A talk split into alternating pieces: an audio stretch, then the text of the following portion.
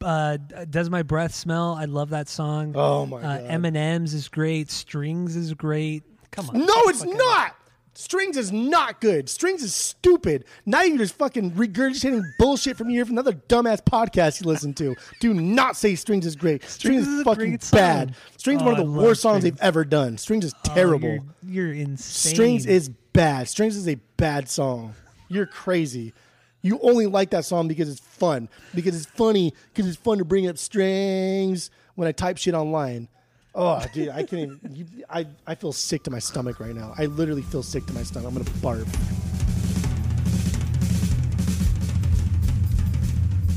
Welcome back to Asinine Radio, a weekly podcast where we talk about music, and, well, that's pretty much it. So, uh, let's go!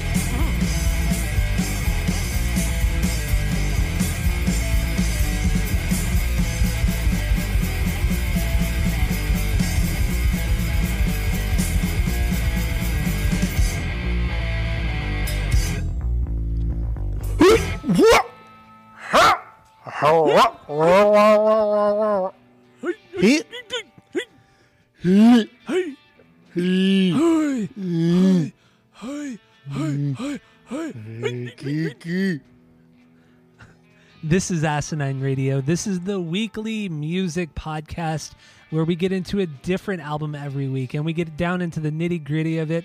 We talk about things about the album that you've never even known or heard about because we do that Damn. much research into it Do we? and we have a wonderful time doing it. Uh, this week we're getting into a Blink 182 record, but before we do that, we're going to get into their their album rankings or the blankings. And while we do that, I want everyone to go to iTunes to go rate, review, and subscribe to us on there. Follow us on social media at Asinine Radio.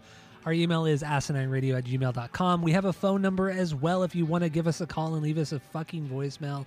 We will probably play it on the podcast because we have nothing better to do with our lives. And that phone number is 503 893 5307. So get into that. My name is Boring. Tyler. And way out there, hundreds of miles away, way out there in the ether, is Jeff. Yeah. And let's just get right into our into our blankings. Does that sound good to you? Mm-hmm. Or do you got any you got any problems with that? Nope, I don't. You always have problems. Yeah, You no. always got problems. No, I don't. I do. No. Okay, well, Sure. like I said, we're doing Blink 182. We're, we're actually doing their album Take Off Your Pants and Jacket, but before that, we're going to do all their albums. We're going to start with their least best at number 10. Uh, Jeff, what do you got for their least best record? For Blink 182's least best record? Go. I, I only have nine. I'm not ranking the other one. You are ranking it. I'm, this is it's not in my blankings. notes. It's not even in my notes. I didn't These even. I purposely not even to. write it down. Okay, I'll just. That's that's my number ten. Dogs Eating Dogs EP is my number ten because it's not a real album, but it has some fantastic songs on it. Also some Oh, stupid songs. Number liar. ten, boom. You're such a liar. Is that really your number 10? It's not. It's not an album. I will give you my true number nine, my their least best, and then Okay, and then you can double it up when you get to dogs. You can you can say this is an honorable mention or whatever it is. Fine, fine, fine. Their least You're best, their their least their least best is California. DGAF, don't care. This this this album has some pretty good Blink songs, like three, and then and then it's and then it's just filler. And then there's some really fucking terrible Blink songs, like some of the worst things they've ever done. on California. Yeah, awful, awful songs. Awful songs. Uh, Kings of the Weekend, I think, would, would be my, my favorite. Again, I, I'm just picking one song out of the three that I think are good. So Kings of the Weekend, it's it's fun. Um, except when at, at some point, I think Skeebs, he just screams. Like going into like one of the last choruses, he just screams and it just seems so fake, like cynical, like that. Ah! Yeah, just- I hate that part. It just sounds so fake and dumb. It's like why you why did you scream? So that's that's that's what I got for that one. California's the worst still. I, I will say night. I will say that my blinkings changed like dramatically, almost like I was drunk writing this or something because like there is some craziness in here that has changed very very dramatically. But California is a staple that has never left the bottom the bottom of the bottoms. Well, that, you're boring with that. That's for sure. But it's also very nerve wracking that you said that they have changed so dramatically because that could be a very bad thing for one of their best records. Oh, you, ever. you're not gonna like like three of these. Oh, this is so dumb already. okay. my uh my, my number 9 is the album 9. Dumb. I s- you know, I, I listened through all their records this week. Even today, I, I wanted I wanted to like nine you more. no, you I didn't. listened- no, you didn't. I no, I You did. didn't. And then, like I told you earlier today, I I re-listened to California and Nine, just like you know, in context with those two records in the Skiba era, just hoping for something more. And dude, Nine is a bad fucking record. It's not good. There are three good songs, three good songs. That's it. The rest are just like garbage. There's They're more than three good songs. You crazy? like it's three good songs and then the rest is trash it's just it's it's remarkable how progressively worse the album gets as you go on the last couple songs are just that especially the last song is just so bad on that mm-hmm. record Remember to forget me? yes that song is so awful There is there On are there are really six bangers and then one song that's that's good and then everything else is okay. Nine is just it's their worst it's just You s- shocking how bad that one is but the uh, wh- it, it's it's up I'm already uh, I'm already my over favorite this. song is heaven already over this. my, my favorite song is heaven heaven is the best song That's like the then fucking hap- worst song of the first half of the album. like it is first time banger, Happy Days banger, Dark Side banger, Blame It on You banger. Heaven breaks up all of that with its bullshit. Heaven's Great is my favorite, and then Happy Days, and then Dark Side. Those are the top three. Dude, the first time Top three on so the record. good. Even Blame It on My mm-hmm. Youth, that's a good fucking song. Blame It on My Youth is one of the oh. worst songs I've ever put out. Oh. That's like bottom ten blink right there. Oh my Bottom god. blink right there. That's good. Nine, nine's a shit record. It's a shit record. That's good. Okay, what do you got for number? What do you got for number eight? This should be stupid. All right, you ready for this? If you swear to God, if you say it, if you say what I what I think you're Here's gonna say, here's here's number eight. Number eight is Cheshire Cat. That's it. That's so disappointing. This this for like a long time. This this was my favorite, but it's Your favorite uh, Blink record? yeah for for for a while. This is my favorite Blink record, Wow, but it's just that's shocking. it's just a middle ground. This is this is just a, a, a bridge between Buddha and and and Dude Ranch. It's not as good as either of those two musically, and like the fun bits of Cheshire Cat are are just bits. The songs themselves aren't that fun. Only the only songs that are fun are the ones that they redid from Buddha, and so it's oh, it's so just dumb. it's man, this album is just not that great. This album is is overhyped, and it's this album is very, very, very boring. For you to think that Buddha is better than Chessie is is insane. Buddha is so much better than Chessie. It's it's Ah. it's crazy. That's why I ranked higher and the than fact that you Chessie. put it over, you put you put nine over Chessie is Ugh. redonkulous. It's redonkulous. That's what it is. You're unbelievable. you've you've already started off with bullshit. That's what you've done. No, California was was my th- that. I don't understand how you think California is better than Nine. It's so stupid. You're so fucking dumb. California is the Well, you s- most bullshit album they've ever done. It's it's a it's almost a bad album. They took zero chances. They tried to rely on all of the things that they'd done prior to this. At least with nine, they took chances. If you think it's bad or good, whatever it is, at least you can give them credit for taking a chance and doing something a little bit different, things that sound different. California No, is fucking it good. terrible. just because you do something different doesn't make it good. That's It's why I stupid. said that. When in my rant, I said that doesn't like regardless if you think it's good or not. At least they tried to do something different. California, they tried to do the same thing and made it shitty. Nine, That's according to you, they what- tried something different and made it shitty. So at least give them more credit for trying something different. If you What think they're both shitty albums, to- no, you what think the- they're both what- shitty albums. So why would you pick the one that sounds like a, like the normal shit that we've heard, oh, as opposed to like a new kind of shit? Like what? what you're saying is the equivalent to "it is what it is." That's what that's what you're. I don't even know what that even means. I just say it to irritate you. I don't even know what that phrase means. because it because it doesn't mean anything. It- uh, well, you think so because you just you just made a, a, a comparison here. Chessie's fucking their second worst album they've ever done, Oh, I can't believe that's your number. but eight. Carousel's the best song on that album. Oh yeah. But they've done Carousel better anyway, so get over it. Oh, you fuck off. There's too much pomp and circumstance in the in the Cheshire version of Carousel. Oh, You're unbelievable. Oh, I was waiting for that one. All right, my number eight. You know, hate me, do what, think whatever you will about me, but my number eight is Buddha.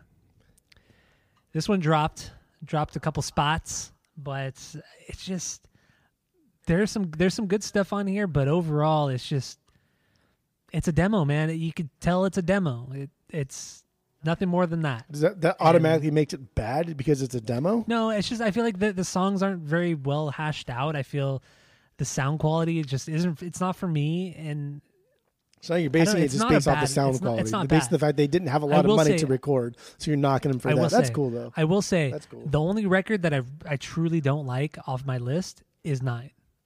You're so I can stupid. I, The I fact you like everything else on this list. It's taking every ounce of my energy not just to like be done with this tonight because I'm so irritated right now. I just cannot even fucking believe that you put nine below California. Just can't. Absolutely. After all this shit that you talk on Feldy, and Feldmann essentially wrote California should be called John Feldmann presents California featuring Blink 182. That's what California should be called. I agree. It should. Yeah. Nine shouldn't No, be called right, that. At least Blink had a hand in making Nine, No, unlike they didn't. California. You can No, they- clearly, you you know- can remember when we- clearly when we did hear, Nine? you can clearly hear Travis's. Oh ins- you can hear Travis and the the music that he listened to outside of like the rock realm in Nine. You don't hear it at all in California. You can also hear the other 25 people who co-wrote the fucking album with them. That's it's fine. not good. It's But- not a good record. But you don't hear Blink One anyway. In California. You're you're ridiculous.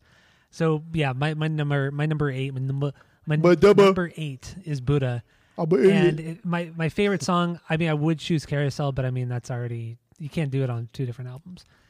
And uh, so I'm gonna have to go with 21 Days. 21 Days is the the, the top banger on Buddha outside such of a Carousel. cuck. Like, get the fuck. You get those words out of your mouth. Too late. Uh, what do you got for number seven? What do you got? What do you got? Uh, nine.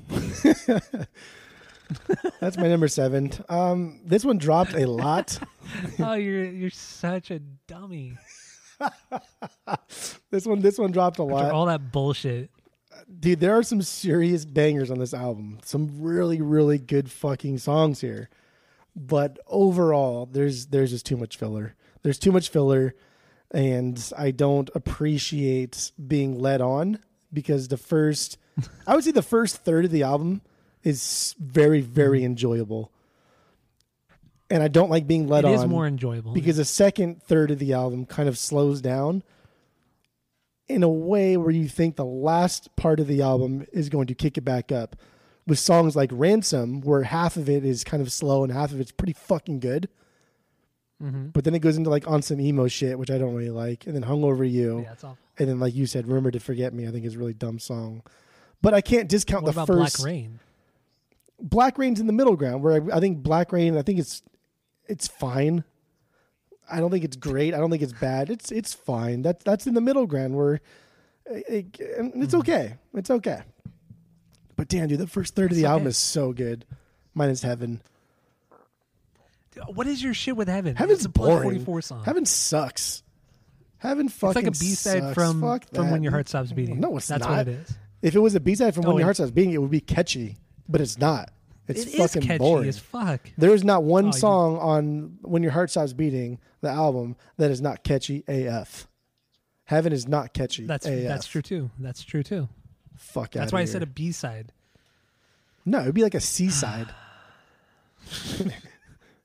Seaside is still My- better my- my than, favorite uh, song on Nine, though, is, on uh, Nine. Are you there? Got there? him. Got him. Got him. You're Got not even there. Like I'm talking my fucking self. So here. wait, what's your favorite? What's your favorite? So my first, my, my favorite song off of Nine is the first time. Like this, this, this song like has everything in it, right? It's got like the back and forth stuff. It's fast parts. It's slow. It's it's got everything, and it's a fantastic opener to this album. And fuck, this song is so good. I was, I was tempted to even put this in like my top ten, but I didn't. Oh my god, a top ten. Oh, dude, song. it's That's so good. It's so good. There's nothing off of nine that belongs on a top ten Blink Blink uh, list. It's too good. That's crazy. If if if your next one isn't California, that I'm done. I'm hanging up and I'm done. I'm going to bed. Done. All right. My number seven, my my seventh least best Blink record is Cali. California. Lucky. California. So there you go. You're probably You one of those cucks too that think like the, the deluxe version's better than the original too. You. No, no, no, just- no. The the deluxe version. You gross me out. The deluxe version overall is pretty garbage. Parking lot is pretty cool. No, it's Wildfire not. okay. Why do you always you always Six come back is- to parking is lot? okay to good. parking lot is terrible. It's a, it's a pretty decent It's song. fucking stupid. Ah, you're crazy. You're crazy. But overall, California, there's more. There's more good than there is bad, in the context of the record, I guess. How many songs on California are good? Just like like one, Uh, got- two, three, four. You got, you've got cynical. She's out of her mind. Home is such a lonely place. Teenage satellites. Uh, Kings of the Weekend. Left alone. You know. I forgot you're some this a fucking right weird guy that likes "Left Alone," which is a dumb song. "Home is Such a Lonely Place" is a dumb song. Has a cool little hook to it, but that's No. it. She out of her mind is a dumb song. I like how you didn't say "Bored to Death" because that's also a dumb song. oh yeah, yeah, I forgot. Bored to death. No, you Yeah, didn't. that's you a- didn't forget the "Bored to. Death." You purposely No, left I- it out because you know it's a dumb No, fucking that's a banger. song. That's a banger. And you know, listening to it today, I I kind of I kind Oh of like San Diego now. It's grown on me. Do you like the chorus or do you like the damn damn damn like that part? it's the chorus. It's Okay. Going back to San Diego. You, okay, so like when when I saw Blink with with uh, a day to remember, I also was kind of in this trance of like I like San Diego because they were playing in mm-hmm. San Diego and we drove to San Diego and it was fun, whatever. But I think it's because it gets like the chick, chick, and like the drum coming with the one two oh one two one two. I think that's what leading into the chorus part of San Diego is why we think that we like the song. But in actuality, that song is fucking dumb. I thought you loved it. I- you've always you've always talked about how much you love that. Because of that, I do like because of what I do not f- fucking I just song. I did. I I just heard what you said, but I just Yeah, yeah, the chicka chickas. Like that's why we like that song, and then and No. then and then it goes in with the because it goes San Diego, then it kind of drone like goes on a little bit, and then the music comes in, and then with my taking the guitar comes a little bit fast, and it's it's structurally it's a it's a it's a good song, but then you Mm-hmm. realize that like structurally it's just it's just pandering to to a certain demographic, and it's sad. I mean, there are definitely great moments on it, but overall, the record is subpar. And that's why there are more great moments on California than there are on Nine. No, that's there's why not. It's above it. Yes, there are. the best song on California is not equivalent to the best song on Nine. And the worst song on California is worse than the worst song on Nine. yes, that's correct. That that is correct. Fuck, the bottom three songs on California are worse than the bottom three songs on Nine. Maybe. And California was just like it's just it was just so disgusting. It was so fucking gross that they had the balls to put California Deluxe out with a whole nother slew of songs that were garbage. yeah. Like fuck you. Like how disrespectful. That's just how I feel disrespected with California. if I could rate it low, I'm gonna put California even below fucking dogs. Even though I don't want to rate dogs, but it's below dogs. I know you. You don't mean that. You. I know you like dogs. I know you do. You're like- stupid. Half of dogs. But my my favorite song off of California is "Left Alone." Dude, I think that is just. I love that fucking song. your obsession with this mediocre song, I just don't understand. It's so good. It's the only song on the record that pretty much sounds different from everything else. And I just I love Yeah, the drumming on it. it The drumming's bad. so simple and just like subtle and laid back and I it's super catchy. that song in it's a great particular is my bottom three California song. I thought you were gonna say bottom three Blink songs. No, no, no, no, no. Well, I you know close, but no, actually, it probably would be because California is the worst, and so yeah, I think Left Alone would be like bottom three Blink songs, That's fucking stupid. along with California and Los Angeles. Like Left Alone is is right up there with those with those other throwaway songs. Oh man. Oh man. Okay, let's move on to our number six. What do you got Buddha, for number six? Buddha, Buddha, Buddha, okay, Buddha, Buddha, okay. Buddha, Buddha, That's Buddha. fair. That's fair. Yeah, man, this is just like a solid debut, if you want to call this their debut from these kids. Just very basic stuff here. Um, oh, yeah, like Buddha. Buddha. Buddha's my number. What are we on? Nine, eight, seven, six. Yes. Buddha's my number six. Six, six, six. Mhm. This is a solid debut. Like, again, if you want to call this a debut, this is a solid debut from these kids. And it's it's just very basic stuff here with like minimal complexity. It's raw, it's unfiltered. It's just stuff that every person that's ever been in any kind of band would want to write. And then Buddha Buddha's it, yeah. but better. Yeah. but better than anything your garage band has ever done. Yeah. More than likely. Yeah. Damn good. And so, what, so what's your what's your BB on that one? 21 days 21 days uh, when we did our, our blink bonanza I, I fell in love with 21 days the song starts off weird and almost like boring but it leads into like one of the strongest melodies on the album it's four minutes long and they use all of that to really get like the groove going and then tom's got these weird slides that he does Yeah. like straight foreshadowing of what he essentially he's going to be known for forever. His little stupid slides and hammer-ons and shit.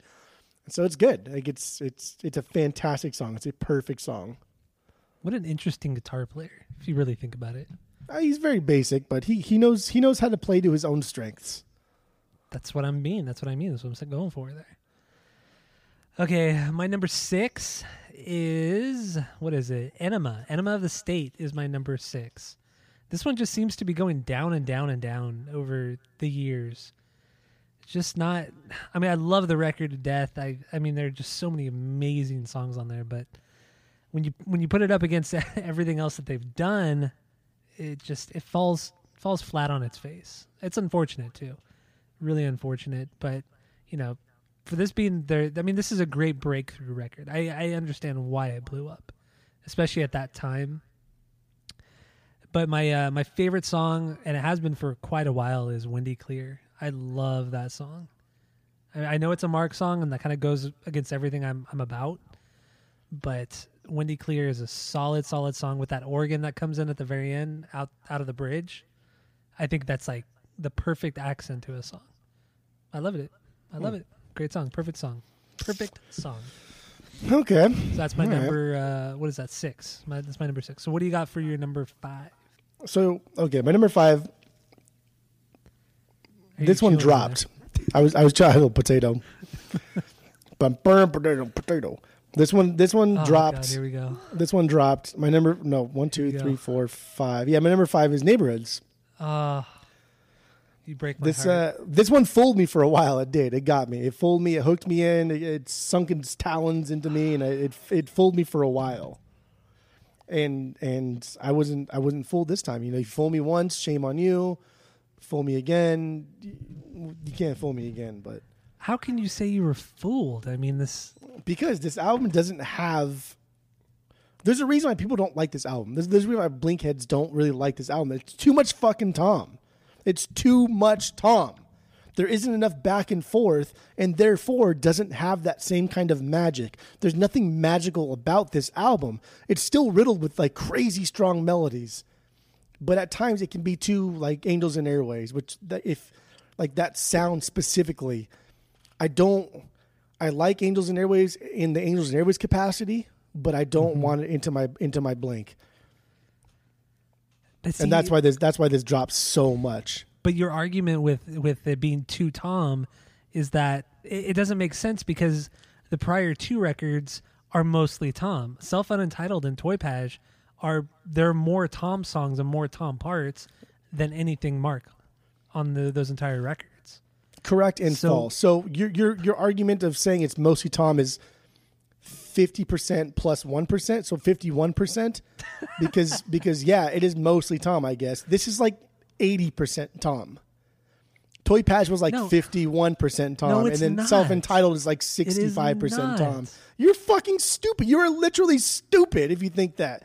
Oh my You can God. count not only just count the songs that are done by each of them, but it's almost 50-50. It's pretty damn close. But okay, If you want to okay, just count then- like words specifically, it's pretty damn close. Yes, self-entitled is mostly Tom, but again, it's not like it's not like 80%, 20%. It's like 60-40, maybe even like no, it's 65 it's more like 35. 80 20. You're Self you're so unentitled is more Tyler, like you- 80 20. Tyler, you're showing your age here. Either either your mind's going or you just have no idea what you're talking about. It is not 80-20. You are crazy.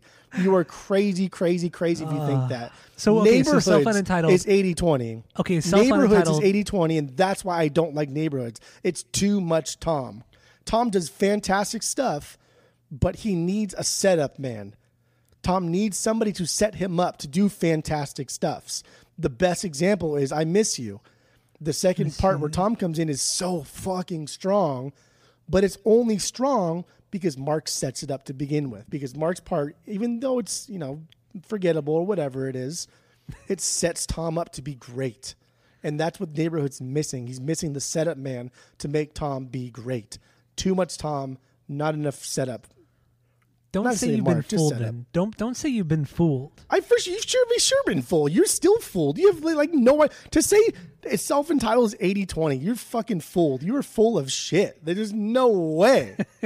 You're crazy.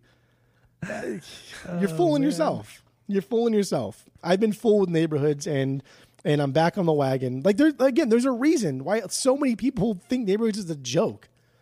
But you like it because you're fooled, because you love Tom so much, because you're a Tom man, because you love everything he's done outside of Blink. So therefore, no matter what, you're gonna like neighborhoods.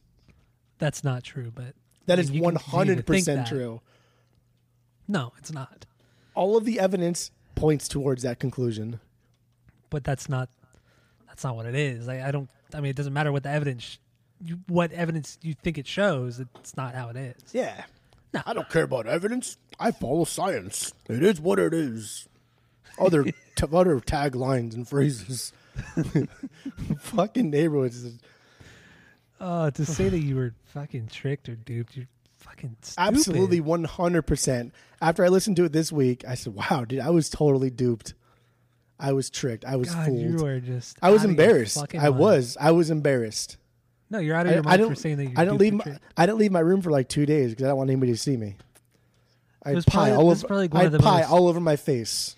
This is probably one of the most disappointing times on this podcast.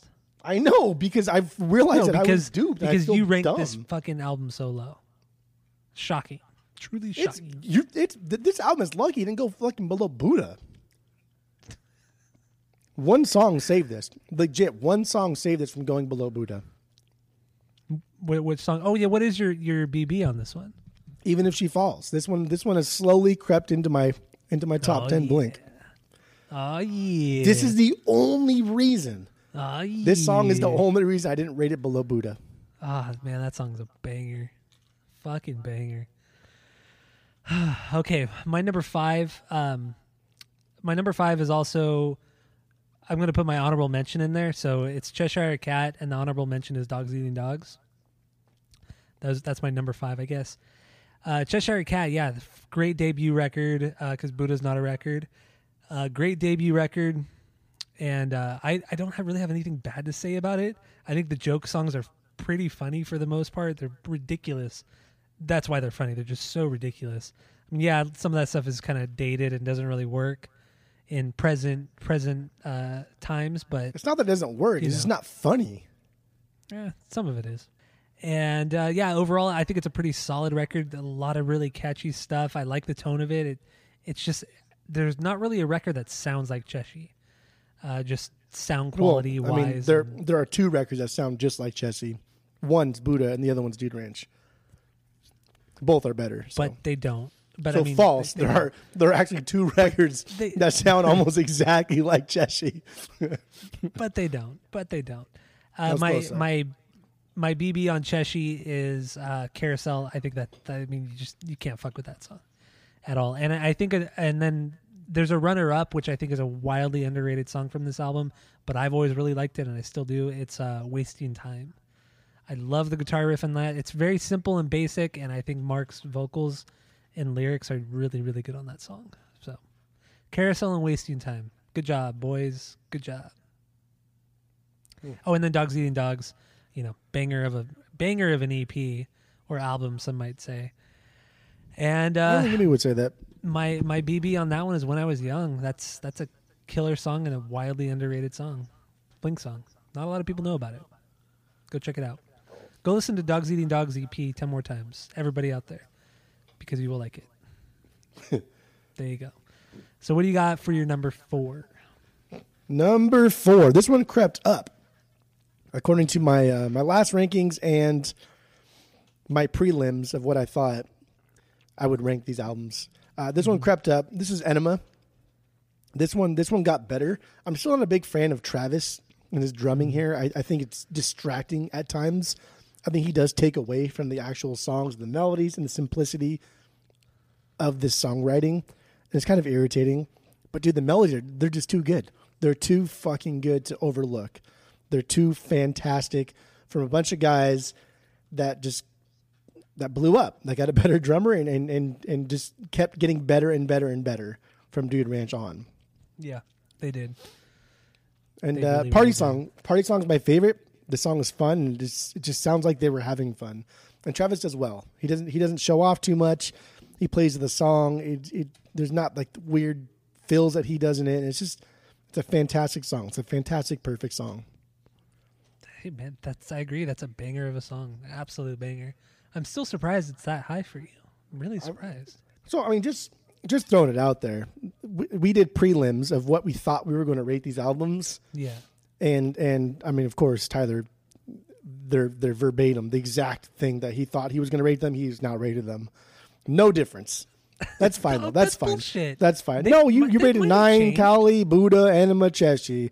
Your ratings now are nine Cali, Buddha, Enema, Chessie. Same, same, same, same, same. They're not at That's all. fine, You're though. So dumb. That's fine though. Get the fuck out. Um, mine, mine are a little more eclectic. Mine are a little more, you know, mine change a lot. I, I'm, I'm a tumultuous, emotional person here, so they, they change quite a bit. And and it's just, I had thought I was going to rate Enema as their second worst, but now it's their fourth best. This is just another example of just because something different doesn't make you automatically right, or make it automatically right. Who said who said who's right? I didn't say anybody was. You're saying that your rankings are right and mine are wrong because when did I say that? I because according to that. you, my rankings aren't are are the same as they my prelims were. all I'm saying, I think it's. I, I just said it was interesting. I just thought it was interesting that But in the in a you have like way. no matter what. No, I. Oh. What? I don't even know. I don't even know what that word means. I just thought it was. I mean, it's I just thought it was Look it interesting that that you Get knew what you were. Get, Look it up. You knew what you were going to rank these albums at because you know, predictability is your best quality. I should say. There, there it is. There it is. I'm the most Now, unpredictable now, person you've now ever I'm met. complimenting you. You're right. You're right. Predictability is, is your best quality. Take it as a compliment. That is good. That is good. All right. All right, my number four. It it did drop a spot. Uh, that's Dude Ranch. Dude Ranch. I I still like it a lot more than I thought I was gonna like it, and uh, somehow this record has grown on me over the last year. So I shocked, shocked. It's always been at the bottom of the bottom of the table for Blink for me. Uh, but there's just something about it. It's like the the frantic energy of it, and it, they're just they're they're in this weird transition period where like they're you could tell they can write really really really good songs, and but they still keep that kind of like element where it sounds like they're gonna fall apart at any moment, and I I love that. I love that whole vibe to it.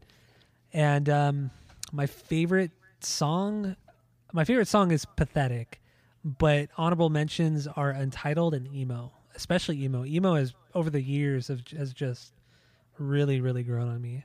Being a throwaway song for a long time, but emo's good. But pathetic is is just unbelievable. That song is unbelievable. Unbelievable. Okay, so what do you got for number three? Uh, Your my number three is is is Dude Ranch. Hmm. Right? Are we number three? Mhm. One, two, three. Yeah, my number three is Dude Ranch. Uh, this is this is a banger of an album. This is like early twenties Blink having a blast, making sweet melodies. This album is essentially just the same thing as Enema of the State, just with less cool guitar fills. And, yeah, and a, and a and a drummer that just knows how to calm the fuck down.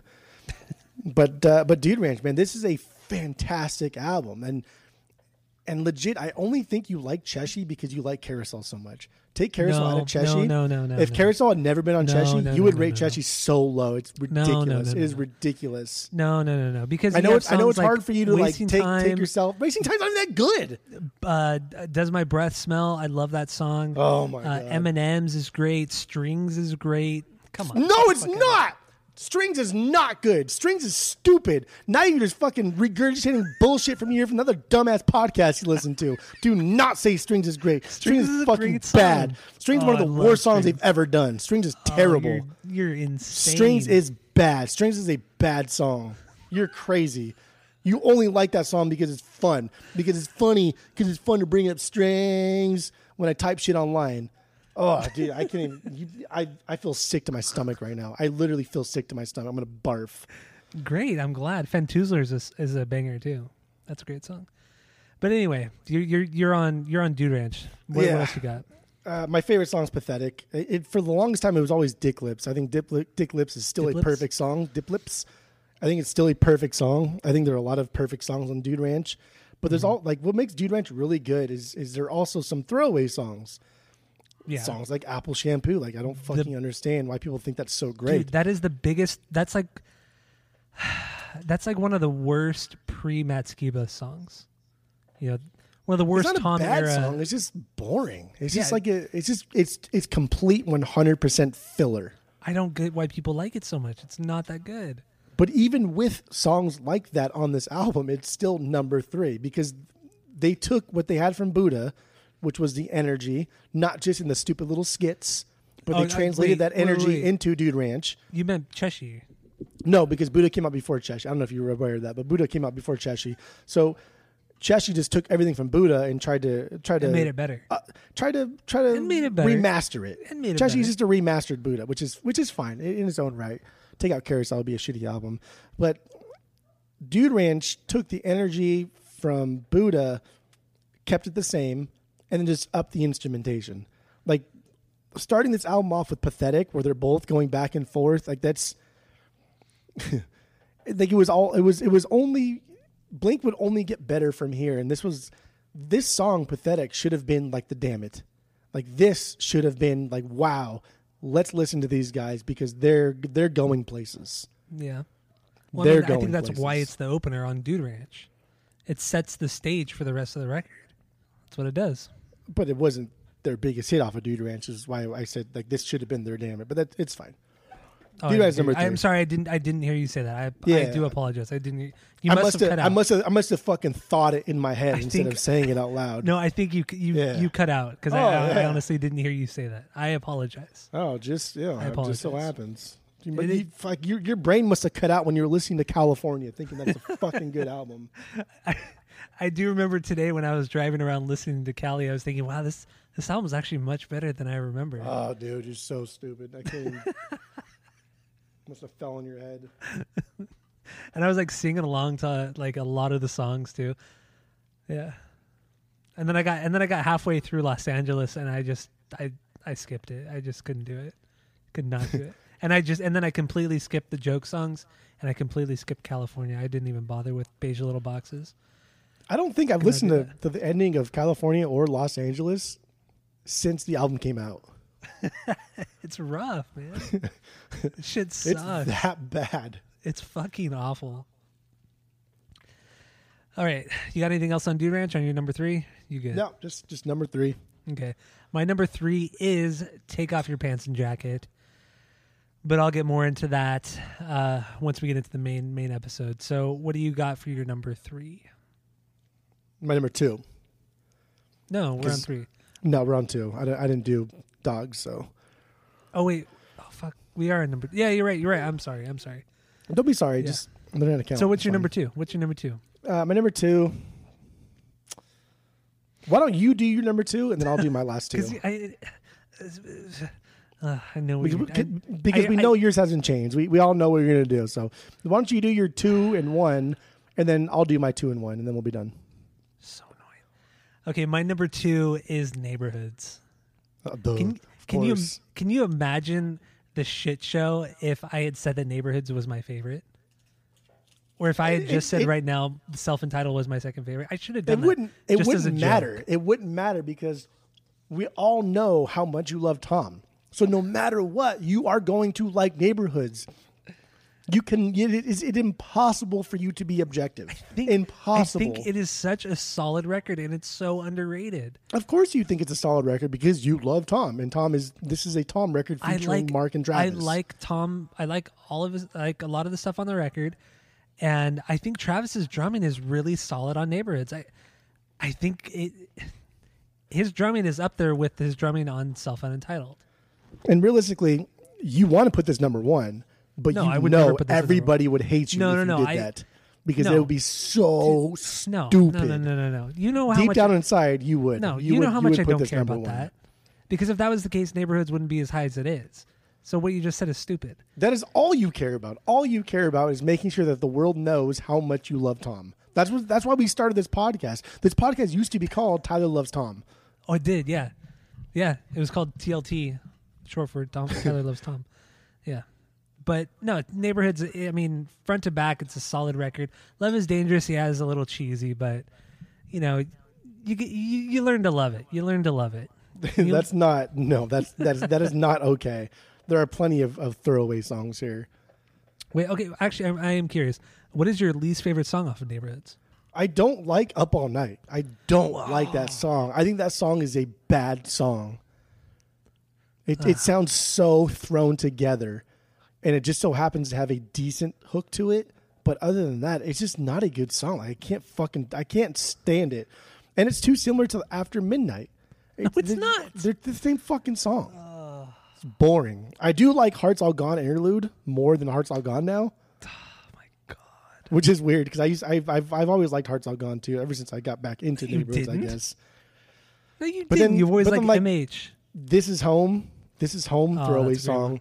Love is dangerous. Throwaway song. Pretty good song. Fighting the gravity. Throwaway song. Pretty good song. All throwaway songs. Again, neighborhoods isn't a bad album. It's a good album. It's good. That's why I ranked it like number five. It's great. But it's, it's, it's it, should, it should not be in your top three. That's just Oh, it's actually not. It's in my top You're two. on, you're on meth if you think that.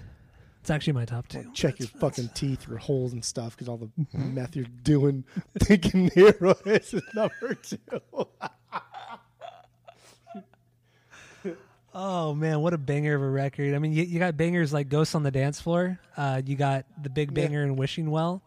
That la da da da da da da da. What song was was it that we were talking about last time? That's that you said sounds like "Wishing Well." The da da da's.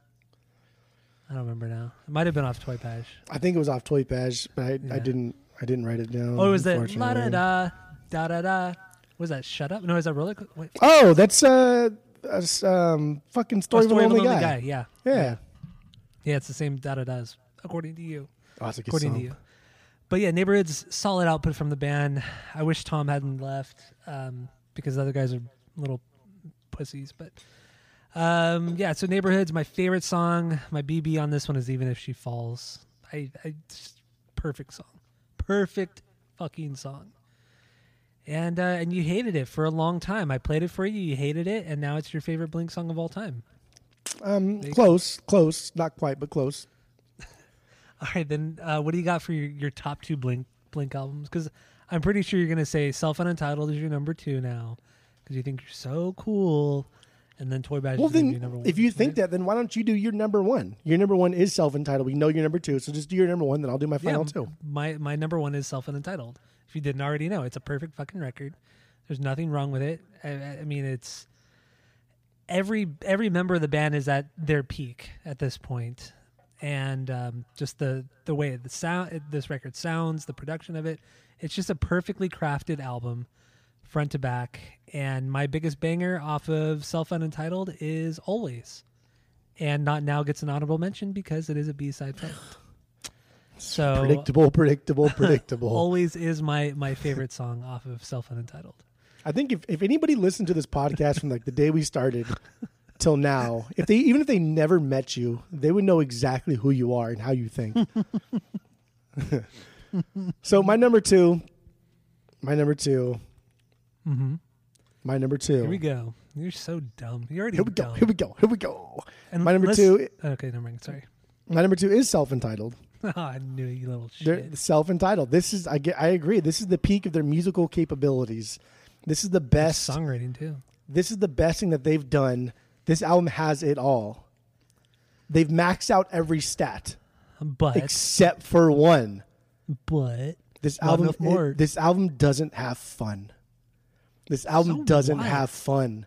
so This what? album doesn't have fun. Who cares?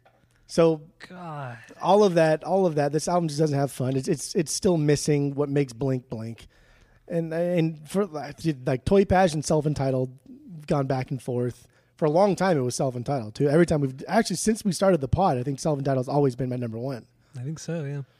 And but prior to the podcast, like Toy has always been my number one. Yeah. So maybe may, cool again, now. maybe it's maybe it's just situational. The summer's hitting. It's hot out here. I don't know, but right now, I just I, I need more. I need more. I get it. If I want to listen to some cool like guitar work, I'll listen to Omar. Right. If I Well, listen yeah, to some cool course. melodies, I'll listen to Angels and Airwaves. Well, yeah. So yeah. like it's great. Self entitled is a good record. it is fan fucking tastic. And uh, my favorite song's feeling this again. Like it's full Feeling circle this. it's tough to not to obsess over this song, not just like nostalgia because of when it came out when we were in high school and, like how I first heard it and everything. It was really cool, but it's a damn fine fucking song. But Yeah. Asthenia has always been my my my ba- my biggest banger from this album for for many many years, and that's a close number two. That's a perfect song as well. Yeah, I can't believe you didn't pick Asthenia. That's that's crazy for you. That's truly crazy for you. I even listened to this album before Toy Page because I knew I was like I was like no because that's not fair because I know once I'm done with Toy Page I'm gonna listen to Self Entitled and it's gonna be better. And so I listened to this one before it and I was like oh this is so good. And when that Anthem Part Two hit I was like oh it's okay whatever and then everything else came I was like wow this is this is better and then I listened to it again the opposite way and I still felt the same so. Hmm. That leads into my number one pick, Blink 182's best album they've ever done. Their hmm. magnum opus, Yeah. as I would say, and for this podcast, is probably going to change the next time we do a Blink album. Yeah. But their best album they've done is Take Off Your Pants and Jacket.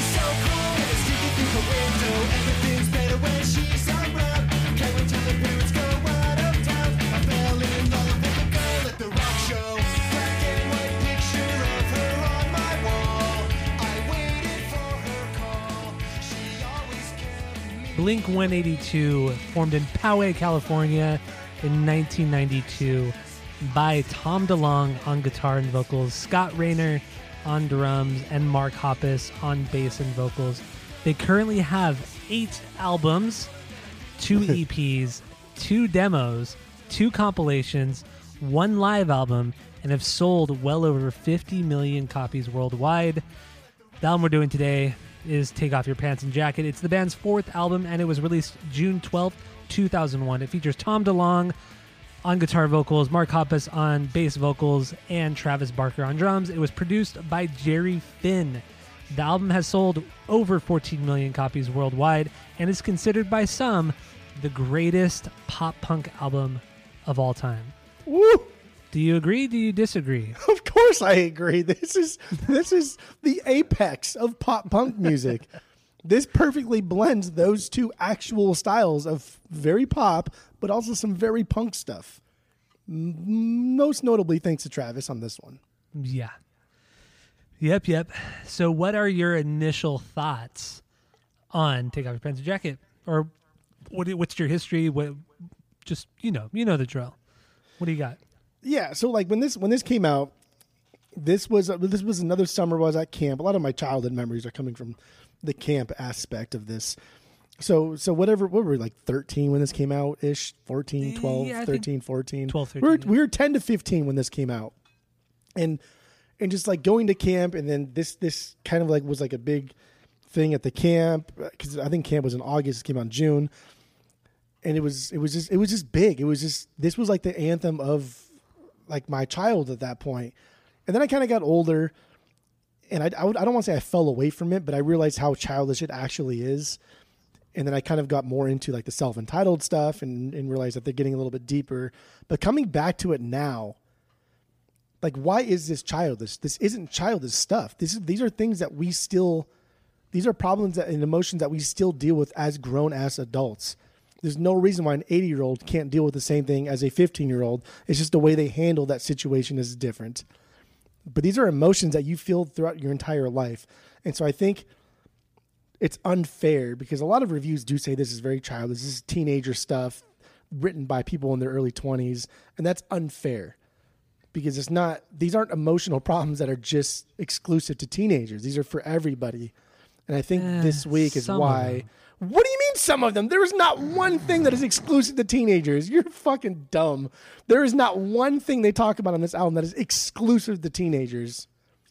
Not one thing. I don't agree with that. Name one thing. I'll, if you name one thing, I will fucking even say neighborhoods is, is my number one. Name, fucking I mean, name one thing that is exclusive to Just, teenagers. just the reason why First Date and The Rock Show were written were specifically a you fuck know, you to the written- record label. How was that a Well- teenager problem? no, but the the context of the lyrics. The What? lyrics are first just date. Adults up- don't go on first dates. Oh, come on, you Adults don't get nervous going. Oh on. I don't know what you mean. This is, this is You're already, losing.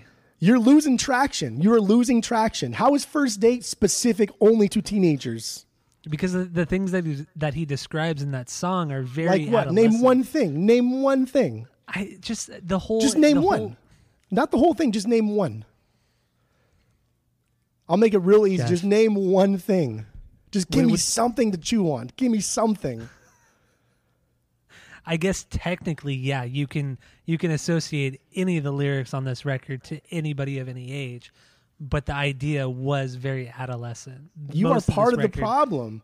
You see this record as adolescent. You see this record as teenage problems, but you still go through these same emotions as a grown ass man, as a grown ass adult.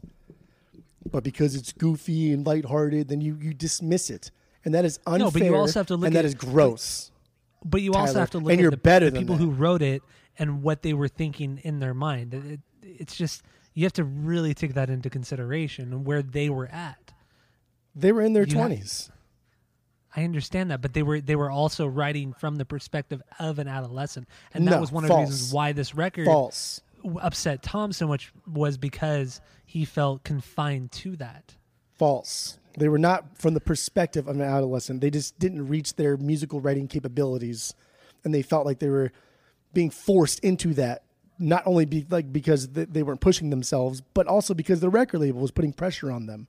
So it wasn't they were trying to do it. It was they were f- kind of forced into it. But the reason why I think this is uh, album is so important is because there would be nothing. There would be no self entitled without this. There would be nothing. There, that Mark and Tom would never reach their true potential had it not been for this album. Them pushing each other musically, lyrically, everything.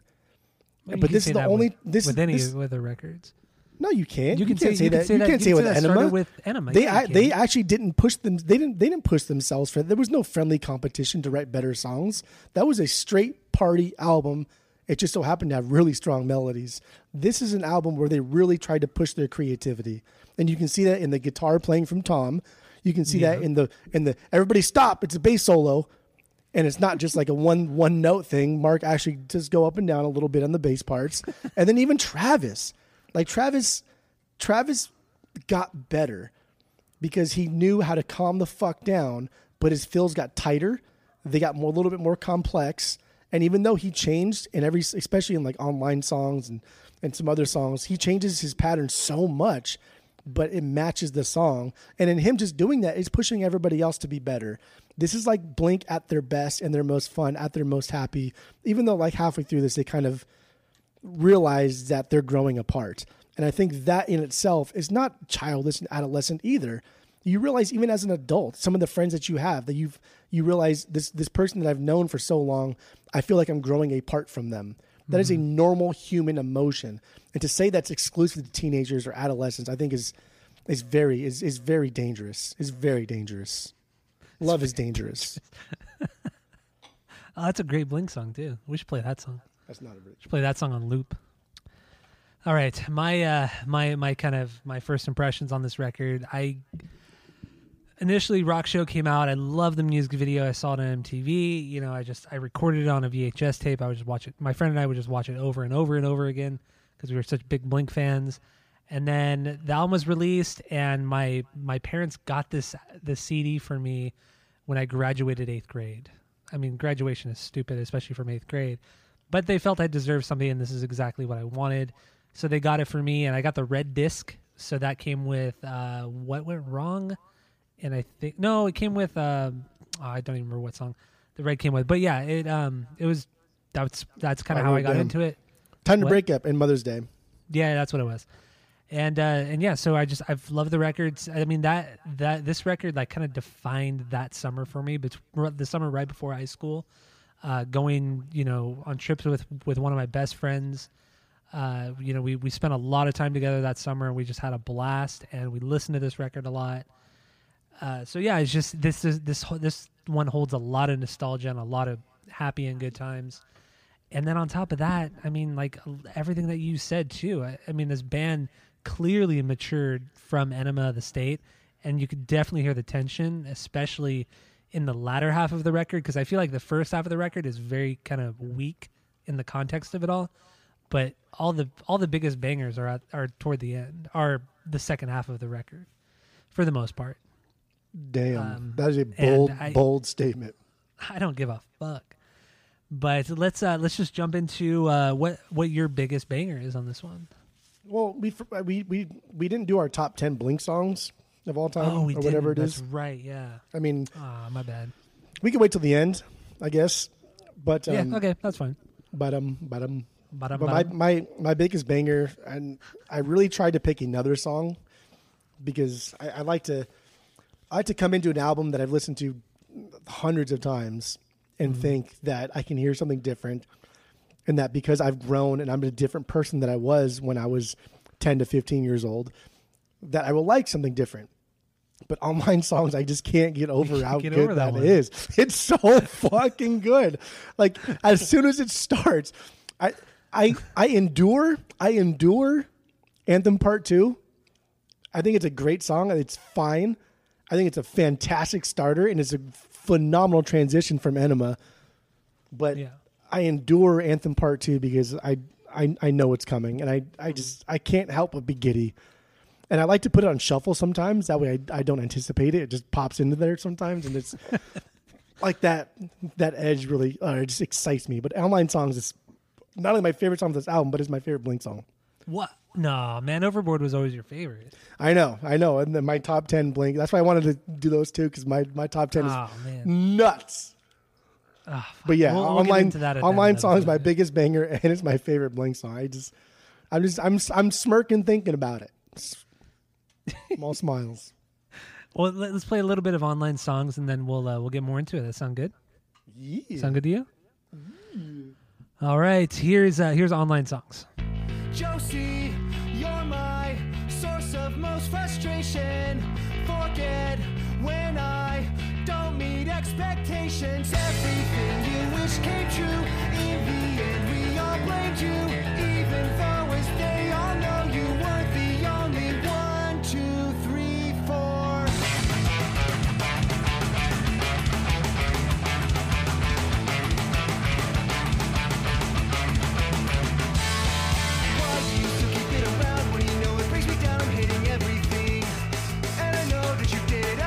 but I gotta wonder why.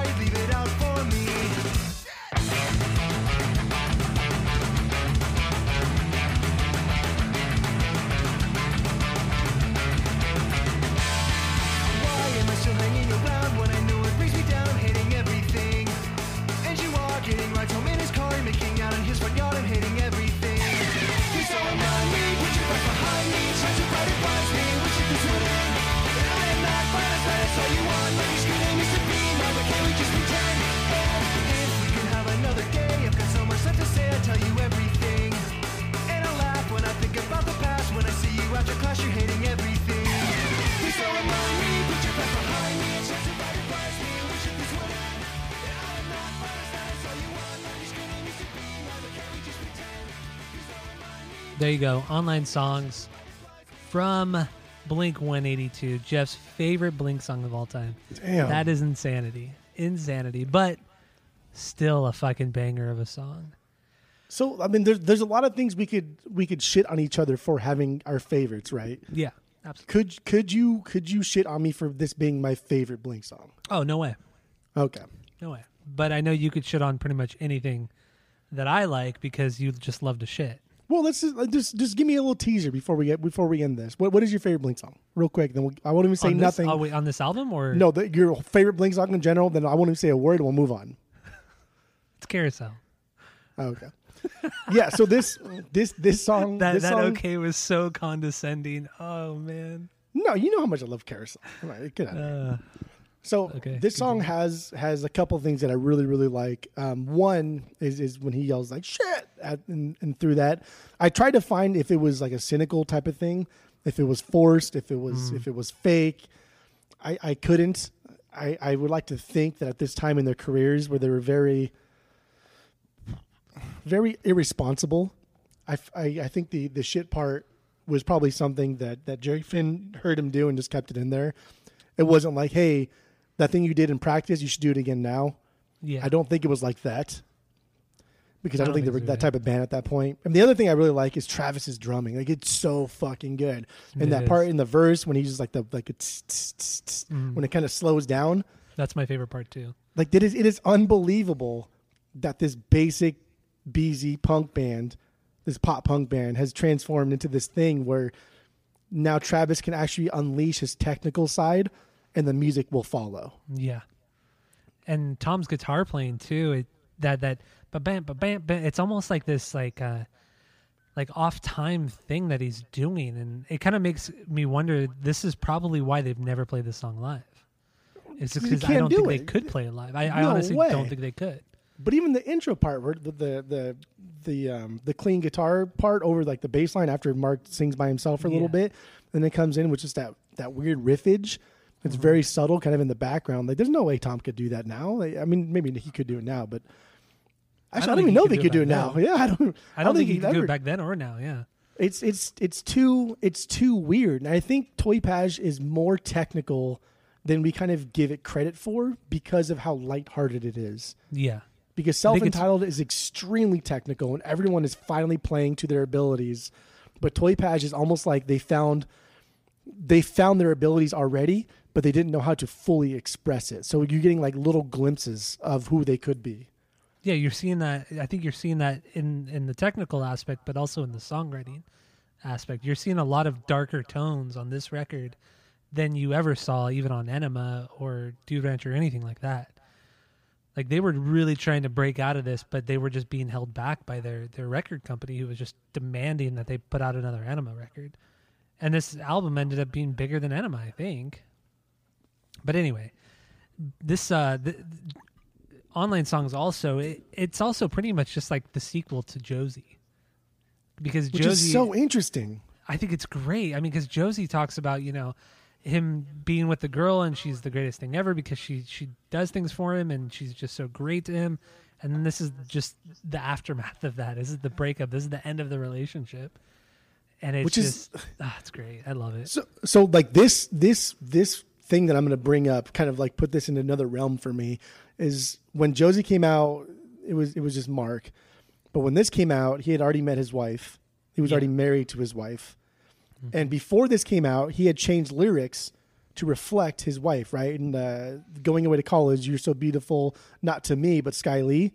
Yeah, he does that in the live versions. so the fact that he still uses josie which has the same syllables sounds almost the same as sky lee. Oh yeah. like why would he not just use her name in it? And so i think like is mark is mark deeper than we gave him credit for at this point? Is he saying goodbye to that old me and this is now the new more complex me Yeah, I think so.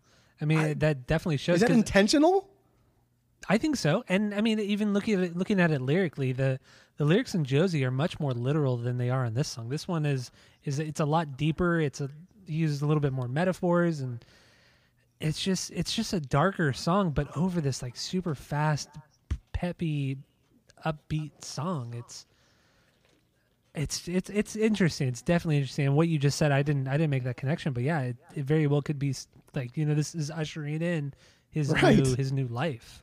Like, why did he use Skyly in in a previous live version of a song, and then not write her into this one when it could have fit fucking perfectly? Yeah. Especially because the title of this song has nothing to do with Josie or Skyly.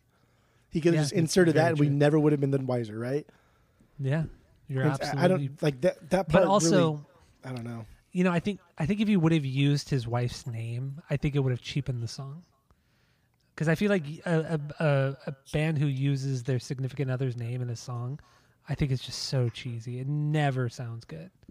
Never I- ever sounds good. I agree. I, I like the continuity of using Josie. I think I think it's a I think it's a throwback to their old school fans.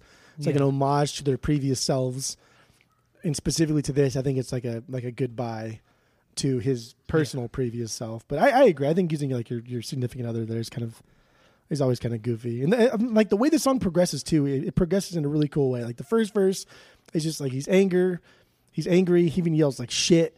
And the next verse, he's jealous. You know, like he's clearly like stalking this this girl, right? hmm that he's falling to her house and making he see he's seeing her make out with somebody and like the third part is is the acceptance part of this breakup but also still pretty bitter Yeah, and I, I i like that it's like the natural progression of relationships not again not exclusive to adolescents or teenagers to anybody and not also not exclusive maybe i was reading into it more but not exclusive to just like a significant other but also like a friendship or anything else like that yeah, it can work in both senses. Absolutely. And uh, f- from what I read, this is this is what Mark had to say about the song because I, I thought it was it's kind of silly, but this is what he said. Have you ever broken up with a girl? Yeah, me too. This song is about the thoughts that drive you crazy when a relationship ends. Tom knows this feeling well. He has no friends. Girls hate him, and with good reason. So I guess this song is really about Tom and how he hates it when girls break his heart. So, fun little fun little thing that Mark Mark did, putting down Tom. Yeah, that's that's clearly a, a what do you call it, like an emotional wall you put up in front of yourself because you want Yeah. to save face of being funny and a lighthearted pop punk band when you're actually hurting on the inside. It's funny. it's funny that you said like putting up an emotional wall because I don't know the last time you watched Riding in Vans with Boys. Or I think it was It's Yeah, been many, many yeah, years. It was Riding in Vans with the Boys because I and uh, so there's a part where where they're out eating sushi together. And Tom and Mark are sitting next to each other, and they have the cam- Tom has the camera right there, and he's like, "Just, just watch Mark. Like he he can never be honest with you. Like whenever he tries to be like affectionate towards his friends, he makes everything to a joke. So Tom like provokes him, and then Mark starts immediately like making fun of Tom, and then Tom calls him out and says, "Look, this is what you do. Instead of instead of like telling telling me that you like me as a friend, like you put up this emotional. He like he I think he actually uses the words emotional wall, and then Mark gets like super embarrassed. Yeah, he gets super embarrassed about it, and then he tries to make fun of him again, and Tom's like, "See, there- you're doing it again." So I- I Dude, just that like you even you even like bringing that up in that context makes like that relationship between Mark and Tom is like that's that was it. That was that's why it failed. That is Mhm. why Blink broke up. This could And be a it's not- foreshadowing of Blink breaking up. Like this song could be foreshadowing the beginning of the end for the band. But it's not Before even the like one person's fault. It's not Mark's fault 100% for putting up that wall, and it's not Tom's fault for constantly like poking into that wall. It's like the lack of communication, right? Yeah, Noticeably in a song named Online Songs, where the communication is strictly non-facial and it's done through a computer. yeah, it's not personal. Really, Woo, woo, man, this song's getting deeper and deeper by the minute. dude. In the part where he says you weren't the only one, two, three, four. Like he was gonna say you weren't the only one to blame. Like you weren't the, you were you weren't the only one who was at fault. But he's like, like like writing it because nobody wants to admit that they're at fault. They're to blame. So rather than say you weren't the only one to blame, he says you weren't the only one, and then trails off two, three, four, almost like a Freudian Ah, so slip of emotion. Yeah, And he got caught, and so he tried to lead it into something else, which also leads into the fact that this entire song, especially the verses, they, there's there's super strong. Oh no, that's that's a different song. There's a different song, different song. yeah, every, every time I look for you, that's a super strong wordplay that goes into other verses with itself. It's fun. It's good stuff. but we'll get into that. Woo! All right, we we good with online songs? You want to move on to the to the next? Uh, no, that's good. I, I just real quick. I also I also like how fast Mark sings in the chorus and how much how many words he can fit in there, and it's, it's always fun. It's fun to sing along because you realize how hard it is to sing. Like imagine if you were singing live, how many breaths you would have to take. Oh, I know. It So must it's have very difficult. Fucking annoying as hell. All right, somebody just walk in. Yeah, that was Sloan. He's left again. I don't know. He Oh. peeked in and left. You weren't the only one, two, three, four. Oh, that Anyway. guitar part's so fucking good. So my uh my biggest banger on this record is every time I look for you. I think this song is a perfect song. It's primarily a Mark song, but the way Mark and Tom kind of feed off of each other during the verses, where, or really, Tom is like, you know, he's making the verses better. The way he's, they kind of like bleed into one another. The the lyrics kind of bleed into one another. I think I think every time I look for you is the, the best song on here, and um, it's one. I think it's one of the catchiest songs too. Has one of the catchiest hooks in that chorus right there. Um, is this your number two banger? Yeah, this this is my number two banger. This this is uh this is the one where I, would, I just mentioned. There's some cool wordplay, like when he Yeah. says "betray my short attention," and then span the distance. distance. Like those Bridge those two the borders. those two thoughts that are tied together by Mark, but also allowing or also Mark letting Tom come in. So it's like Mark knows that this is his song. He has one thought, but he also wants Tom to be on this song. So he breaks up that thought and makes it into two different thoughts, whereas the latter thought can allow Tom to come in. Like that's just like dude, that ah, there are no better songwriting duo in the history of music writing. That's, that's yeah, I know. final. They're, that is they are they are the Lennon McCartney of our of No, our the generation. Lennon McCartney are the Tom DeLonge and Mark Hoppus of the shitty music in like the sixties and seventies. You know what? It, what I think is cool too. The the beginning starts out with that guitar with that da na but then when when Mark comes in to start singing, like he does it on a weird beat. He doesn't he doesn't wait for like that riff to finish. He starts like halfway through it. I always thought that was kind of interesting too, and during that intro, and then it it blows into the um into the first verse and then the chorus, and then um let's no, let, that's let's, let's no, but that's perfect. Okay, like just listening to that though, like that's that's these two guys not only just stepping on each other's toes and saying, "Hey, I know this is your song, but like give me an intro," and then halfway through the intro, okay, I'm gonna come in now. Yeah, like yeah. that's it's just like pushing themselves, stepping over each other, just trying to be better than the other person. That kind of like rivalry, which I, th- which probably, I mean, as most rivalries always start, they start off lighthearted and fun, and then turn into something terrible. I also want to talk like about the bridge and everything, and and how it, the whole song kind of transitions. But let's uh let let's start the song. Let, let's just play the kind of the beginning of it. So here's um. Every time I look for you.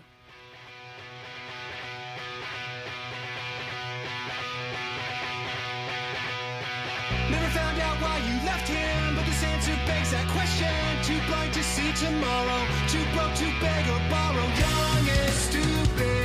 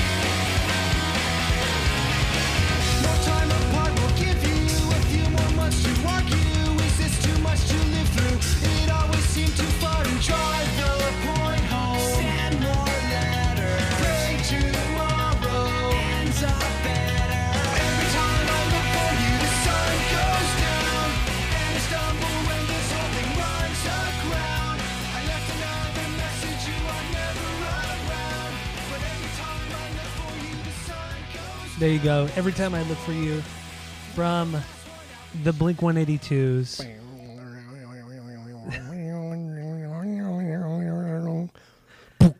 Oh, it's such a Oh, heavy. man. That's such a heavy one too. Travis coming in. It really is. That's like it's almost like literally halfway through the song. It just it completely changes directions. I love it so much. And I feel like this is kind of where you get to the point of the record where everything starts to change. Like it gets the the album gets darker, almost well roller co- uh nah, th- this is the part of the album where where it gets much darker and heavier and you get to see more of like a uh, raw side of the band, like emotionally. And I, I that's kind of why I like the end of this record so much, is because of that. It's not nearly as poppy and like fun, but it I honestly think it's much better than the first half of the record. I love it. Um, lyrically, lyrically though, Mark has said in the past like he has no idea what the song's about. and and from what what I get from it, it just seems like a somebody who's like who's trying to get after this, this a girl that he just is infatuated with, but every time he tries to like woo her or whatever, she he's constantly turned down or he or she ignores him or something like that. He's constantly fighting for her attention, but never gets it. That's kind of mm-hmm. that's well, that's what I get from this song. Mm-hmm. Lyrically, mm-hmm. is that what you get? Yeah, pretty much. hmm Yeah, trying to keep the the spikes down. Yeah, it worked right now. Pretty good. Yeah, there you go. No, I, I, I, I agree. I think this was a Mark song, but Mark just couldn't couldn't help it. He had to he had to ask Tom for some for some input, and I think I I think it just I think it worked. And the way Tom bleeds out the last notes, like the round the corner, and then holds it Yeah, while Mark goes into like the chorus part, I think is just Oh, I it's love that part it's too. Dirty. It's That's one of my favorite parts of the song. Oh, I love it so much. And Tom's vocals in here is really good. They're really raspy and, and lower than normal, and not as not as you don't hear that Poe accent as well. Yeah, they they're almost like raspy, like they are on Dude Ranch, but lower in tone. Yeah, You know, yeah. that's what it that's what it reminds me of. And then the breakdown. The breakdown is so cool, man. It, it's just that that that kind of one note he's kind of strumming along, and like you said, Travis comes in with that one hit, and and it just like it explodes. It's like it's like the the explosion of um, "Stay Together for the Kids" when Tom comes in on the chorus. It's very much like that, but I feel like way way better, and way more like post hardcore sounding, much more box ca- boxcar racer esque. And I, I think it's I think it's fantastic. So I already have that. What? There's a lot of subtleties in this album that are very, very Boxcar Racer. and I didn't really, I never really put that together until this week when I was listening to it. it. Like the the darker moments of this record could very well have been on that Boxcar Racer record. Yeah, It's super super cool. I, I Tom is Tom is a great is a great songwriter. he's he's good. So is Mark. I mean, he and, is. and yeah. the, in the capacity of Toy Page and a little bit of neighborhoods and all of self entitled. So is Travis. Because Travis is Travis, is, as a kid say, Travis is fire on this album. Yeah, Travis is perfect. Travis irritated me on Enema because he just he didn't know how to calm the fuck down, Mm-hmm. and on this one he he calmed down, and it was more subtle, but it was better. Mm-hmm. Like even he grew as a musician because of this, and you can Yeah, you can hear like- it. You, you can hear him. You can hear him be tame, but at the same time you can hear him just kind of go off, and especially in this song too, where it's very like this song is very punk rock, and Travis Oh, just absolutely. kills it at the drums, and it's so good. You're right, and uh, I'm just gonna play the breakdown. It, it's so good. So here it is. That was good. It's coming.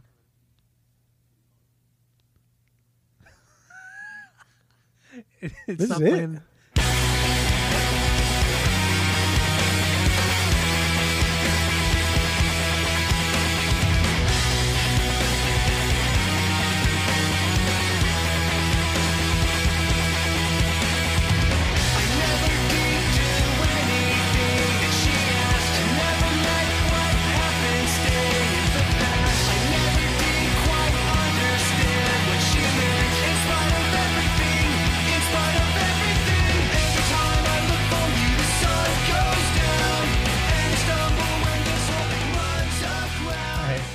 There you go. So sometimes when Well, a you, song you miss like the best part of the of the Travis kicking it in, so that's fine though. I know. Well, it wasn't my. f- Well, it is kind of my fault, but for whatever reason, it only this mixer only records one side of the headphone or one side of the the mix stereo mix. So the part that we really wanted to hear didn't play through the mixer, and that's why you got what you got with all that silence. And Ooh, then you get what you get. Ah, that sounds almost as dumb as it is what it is. But what I thought was really good was like, I, I th- what, what did you say? Like, is that it? And then all of a sudden it just like blew up. Like, it was like perfectly timed with when, with when you said it. It was great. It was like Feldy, but, like a but better instead Feldy. of but, but like but instead But- of me saying that's it, it's Travis with the one two. yeah, So, like, exactly. Like saying that's it on an album would be really cool, but would be even better is when you have the drummer kicking the the bass snare and then Mhm. everything just blows up from there. yeah, I fucked just that imagine one it. up. eh? Imagine everybody. Just imagine. yeah, Imagine all the people. uh, no, we don't, we don't talk about that dumb song. All right, well, do we have anything else to say about every time I look for you, or is that all? Is that all good? No, we can we can put that one to bed. Song. Do you want to get into some of the album artwork right now? Yeah, I was I was just going through my notes and I I did read that. That was my next talking point, I guess, was the album artwork and and the story behind it, which I never knew until this week. I, Really? I guess I've never read that until this week. Okay. Then what, what do you got? What, what didn't you know exactly? What do you do? What do you do? So so legend legend has it the name came from a guitar tech, Larry Palm.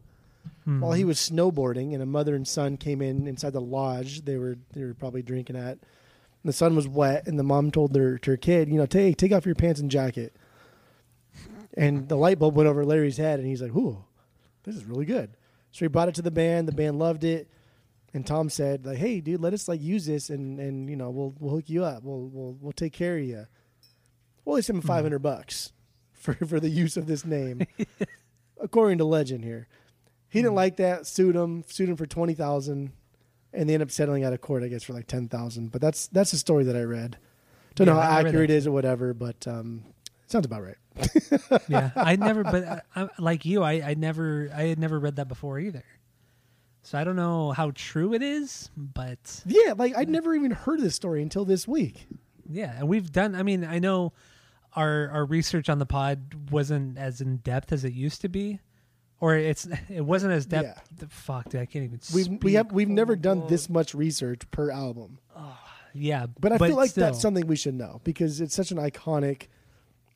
I mean, as far as like album titles go, Mhm. it's Yeah. arguably one of the best of all time. I think so too because it's, very so tongue in cheek. It's so clever. yeah, definitely. But also Uh, going further on that, I also didn't. I never even put two and two together. Never realized it. But there's three symbols, right? There's the takeoff, the plane, the pants symbol, and the jacket. And they Mm-hmm. All they all took one of the symbols and they gave Travis the fucking airplane. I know that's weird, right? How dick. I think I think they uh I think Travis mentioned that in his book as well. How that was kind of that was he- that was coincidental. move. Yeah, it was coincidental though. Like it wasn't that wasn't planned. But regardless, like, dude, the guy like hates flying and has had bad experiences flying. Like, Mm-hmm. why would you do that to him? I don't. know. That's just that just seems dick, and it, it, it seems like they only did that because the take off your pants and jacket part, like the pants and jacket, had to be from Mark and Tom because they're the that's Blink One Eighty Two, and that it just it seems too. Um, That's it, the funny part, and they're the funny ones. it just seems too forced from like the label or something. I, it just seems too fake. I guess. Eh, I don't know about that. I'm not a fan of it. Well, the uh, they they did have some some other titles or prospective titles, and one of them which I don't really like. It's really overused, but it's if you see K. That's so good. Nah, I don't know. I just I think it's whatever. But the other one I liked was Genital Genital Ben, which is a reference to Gentle Ben, which was a TV show back in the '60s. Dumb. So I kind of like that, and they wanted to put a bear on the cover of the album. I mean, that would have that would have kind of like really dated itself, but it's still it's clever.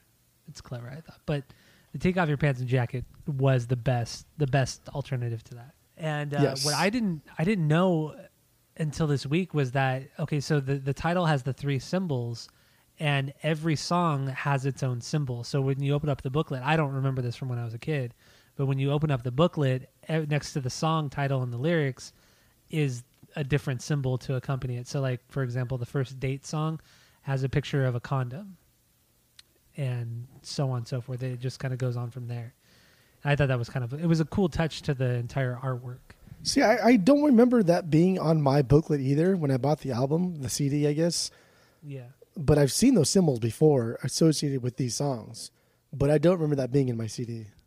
I think for I think what what I remember, I could be mistaken because the the record or the CD at least came in like a it, it wasn't like your sim, your your normal jewel case, the plastic. It came in like a cardboard case, and so the only the only plastic was where the CD was kept. Everything else was cardboard, and then the part that opens up, the flat part, it was like a pocket.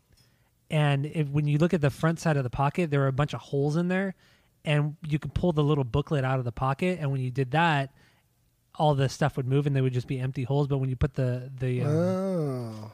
The booklet back in, it filled all the holes with all the symbols of all the songs. It's like a I'm game. sure that- yeah, almost. It almost reminded you of like Connect Four, like that, if that makes sense. If Yeah. as a visualization, and then you pulled that, you pulled the booklet out, and then you could read all the lyrics and all that stuff. That's like some uh, some spy shit, right? Where you like you have a piece of paper that has holes cut out, and you flip to a certain page of the Bible, and the holes represent letters on that page, and they spell out something where your next like code is supposed to be at. That's Yeah. spy stuff, bro. They're kind spies. And then Tom DeLonge goes on to be an actual whistleblower of spy stuff. That's crazy. Kind of, yeah. That's kind crazy. of. I also might the album that I bought never had any secret songs on it. It was just it was just a CD. Yeah, the I think the only the original pressings were had the the separate CDs, but I think after the first maybe or the first two pressings of the CD, they were it was just the the regular standard album. So that's why. But I mean, I only got it because I I mean, like I said, I got it right when it came out, the week it came out. So that's why I had the red one, and then eventually I got the green one, and then the yellow one I had I had a burn copy of that one. Actually, I think I'll probably buy the green one. I'll try and search for the green one because I think the yellow one, the joke song is better, but the green Mhm. one, the real song is better. Which one's on the green one? Is that not now? Or no, Uh, not, not, fuck, don't tell me it's over. Oh, okay. Well, went wrong is yellow, and then fuck a dog is yellow, and then when you fuck grandpa's green, and don't tell me it's over is green. Okay. Got it. Yeah, I always forget. I always forget. I just wrote them down and then I highlighted them in their respective colors. yeah, because you know that's cool. Uh, what else do we got on this album before we jump into some more songs here? what what uh Uh, What? Jerry Finn produced it. He was he produced Enema of the State. He produced this record as well as the self unentitled plus forty four? plus 44 as well. He did pass away. I think it was in 2010 or 2011 of a brain aneurysm. I think it was. Um, but yeah, solid, solid producer, and uh, he was he was legendary. Let's just say that he worked with a lot of great artists. Well, especially In his for, very like, short career. Like, do you think Blink would even be Blink without Jerry Finn? I don't think so. No, There's no way. I don't think so. Like they owe so much to this guy and his sound and the way he wanted them to sound. I mean, they wanted they had their own specific sound that they wanted, but they were too immature to achieve it. And Jerry Yeah. Finn was able to Jeffrey Finn was able to be there and achieve that sound with them. Yeah, and what I what I like so much about him too was that he didn't overstep his his role at like like Feldy does. Feldy he pretty much requires that he's going to co-write every song with you. But Jerry Finn didn't want songwriting credits. He didn't want that. He wanted to he he only wanted the best for the band. He only wanted to, to create the best sounds for them. And from what I read too, when it came to tra- to tracking Travis's drums, they spent like at least a day and a half just with mic placements, figuring out what the best sound would be for this entire record, which I think is really cool. I mean, a lot of people might laugh and like scoff at that, but it's just like it's more important than you think. You know, these tones they can they can transcend generations and transcend musical styles if done right. You know, it's it's a very important process, and I feel like that's kind of being lost in modern music, and it's a real shame. It's a really really huge shame. Well, especially like in the context of a loosely based conceptual album as this is, mm-hmm. if if if the drums aren't going to sound perfect, if if you're just releasing like singles, then I mean, who gives a fuck how the drums sound? But if you're doing like a conceptualized album, then the drum tone is is is one third of the band.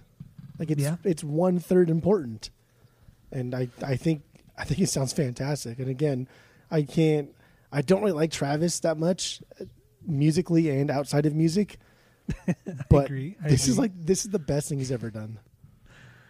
I don't know. I, I have a hard time saying that because his his drumming on self unentitled is so different for him, and I don't know. Anyway, But he had he had more to work with on that one because Mark That's and Tom. No, also that's true. grew, and so the, he like he had nothing needed to to, work fill in the gaps. He needed to fill in the gaps for sure because the songs are much slower for the most part.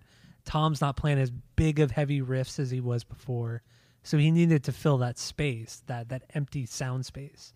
So I I mean that that's understandable, and that's also where Jerry Finn comes in because Jerry had to find Jerry. he had to find a way to to kind of expand the sound of Travis. He needed to make the sound of Travis like more expansive in the whole mix, and I felt like he did that perfectly on the Self Unentitled record. And it, what's even more remarkable about Jerry Jerry is that he from the three albums he did with the band, the drumming does sound fairly different, and but yet they they they mesh so well with the rest of the music, and that just shows his talent at his job, you know, and how good he was at his job. And nothing but but respect for Jerry Finn. He was truly truly a great producer. yeah. He died died so young, so It- young. Is it also hard to say Jerry without thinking of Jerry Seinfeld? I d- every fucking time, Uh, every fucking it's time. impossible. Can't do it. Yeah, yeah. Can't, Can't stand you. Uh, well, I was gonna say something else. Oh, and the drumming too. It's kind of funny that it took him a day, like over a day and a half, to find the drum tone, but it took Travis roughly the same amount of time to record all the drum parts. Yeah. So it took two to three days, they said, for him to record all the drum parts. That's remarkable. With with so many other remarkable. things okay so they were in like in their mid 20s when they wrote this and Mm-hmm. it's it's it's irritating because while Travis I read things where while Travis was recording his drums like Mark and Tom were watching cartoons and like eating pizza and probably getting high and stuff basically just Playing not Animal being Crossing. not being involved in the recording process hmm which is eh, like that bothers me. Like with so many bands that take a more hands-on approach to the recording process, there's no reason why Blink One Eighty Two would be hiring Feldmann had they taken a more hands-on approach to the recording process in Toy Patch. Like just imagine how Wait, different California could have been. Yeah. How Oh, different oh, California you- could have see what you're been saying, yeah. had Mark been involved in the recording process. How he learned had he learned how to do things, had he learned what type of sound he wanted, had he learned anything from Jerry Finn, I guarantee you Feldmann would not have been a part of California. Yeah, you're probably right. I mean, he. I think this Too is little, this is the point. I feel like Toy Patch is the point where Tom, where not Tom, where Mark started to rely on everybody else. Because and he, that this is when his self confidence like went down in when it comes to songwriting, because you know, you, I mean, yeah, th- th- it's just what it is. He, I mean, it just goes downhill after after Toy Patch. It goes downhill. He has the least to do with the Untitled record in every aspect. And you know, you get one record from when Blink broke up up and up through neighborhoods, and then like we've talked about, neighborhoods is most of that is Tom, and same with dogs. Dogs eating dogs is the same way. So it's like he he had at this point he needs to he's relying on other people, Travis and Tom as well as Jerry. Jerry. That's exactly what it is. call him Jay Finn. I can't. No, I can't. It's it's tough. It's tough. But I mean, right? I, I think No, I, you're. I think you're 100 percent correct, and I think that's what makes Toy Patch so important. Is because not saying it's bad or good either way, but this is like this is this is the this is the split. This is when mm-hmm. Mark realized that he do- only wants to do songs like Enema, like Dude Ranch, and that's it. He he he's happy with being that type of band, whereas Tom doesn't want to do that anymore. He wants to do other things. It's just it's a different perspective. And again, not one or the other is correct or wrong. It's just a completely different mindset.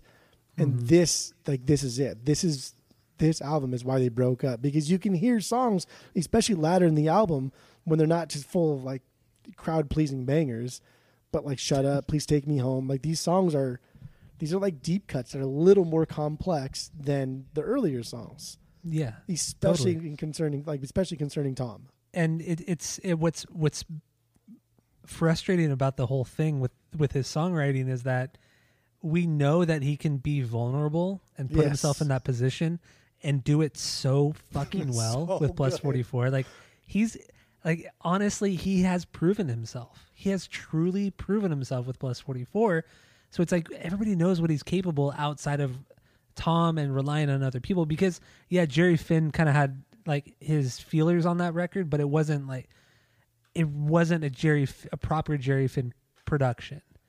It he he had Mark or Mark and Mark pretty much did that entire record himself with Travis. Yeah, I think too, I think but- Mark and Travis specifically produced it, and then Jerry Finn was there for like the mixing and engineering, quote unquote, you know, Yeah. co-producer or whatever it was. But I think you're right. I think like Jerry Finn took the back seat on that one. like the real back seat. This is like like a three a three seater or not a three seater, but like you know A third fucking row. suburban. Yeah, like a suburban. So like he's in the very He's back. middle- hollering. He, he's he's in the middle seat in the very very back. You know that that's that's how it is.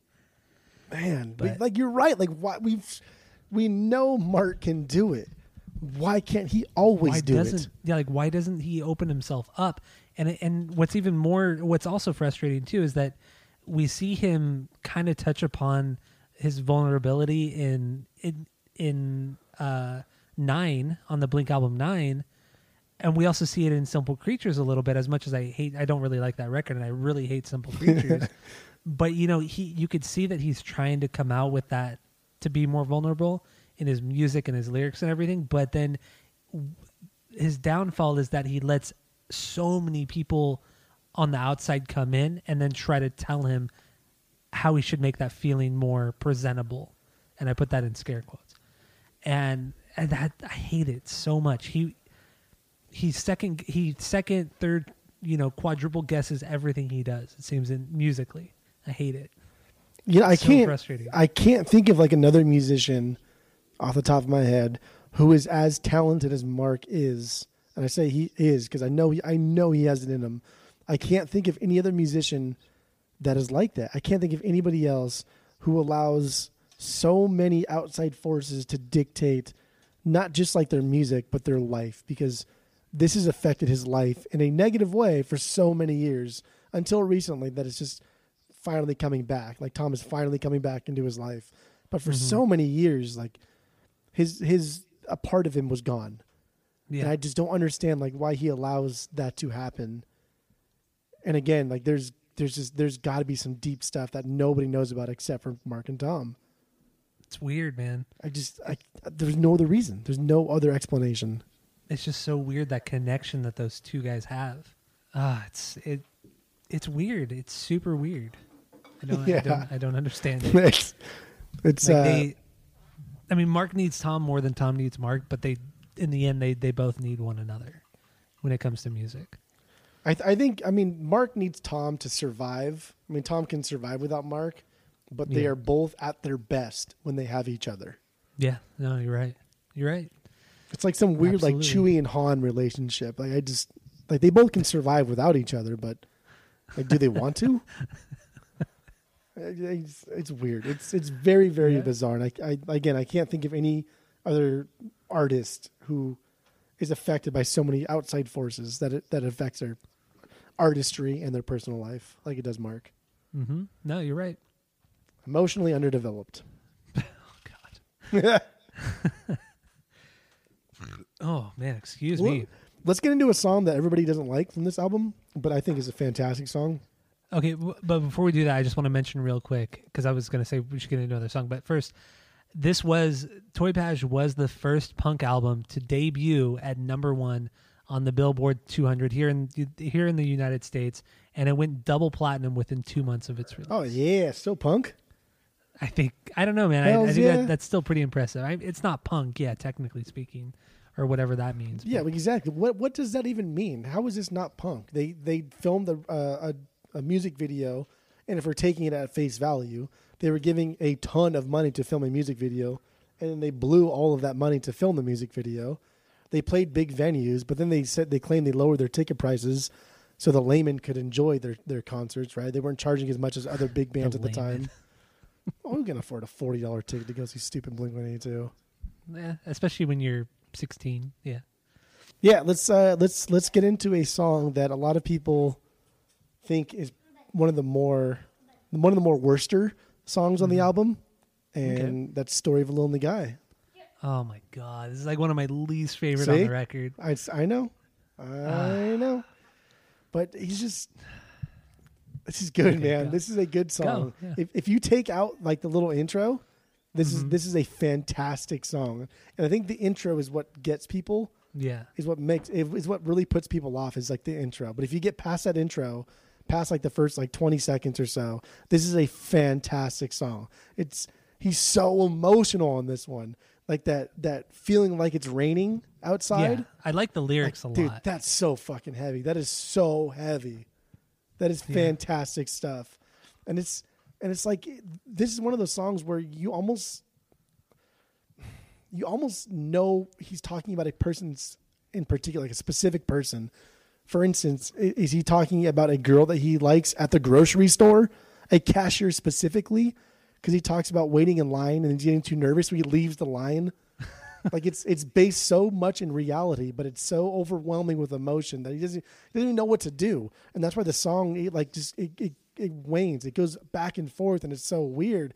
And then at like the two thirty mark, time stamped, that that like oh my god, it's, it's so perfect there, and it goes into that one two, that like dooch, um, it's and then it goes to the la da da, la da da. la da da da da da da da da.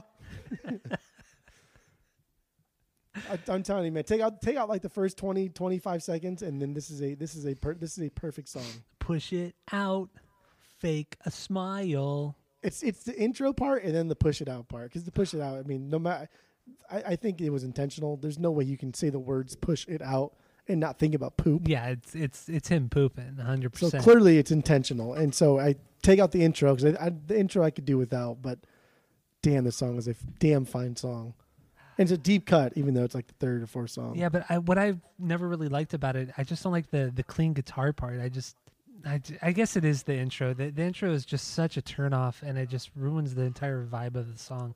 But the, lyrically, I think it's, I think it's it's a pretty uh it's a pretty not deep song for him, but it's a very uh he's just putting it kind of like kind of all out there, like how you It's a know. vulnerable song, right? Yeah, it's.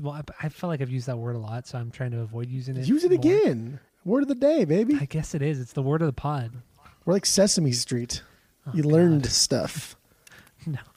All right, here's a little bit of a play that two thirty. play it at start it at 2:30. Yeah. Okay, here we go. Here we go. Oh, I'll start it right before. So here's uh here's oops. Story of a lonely guy.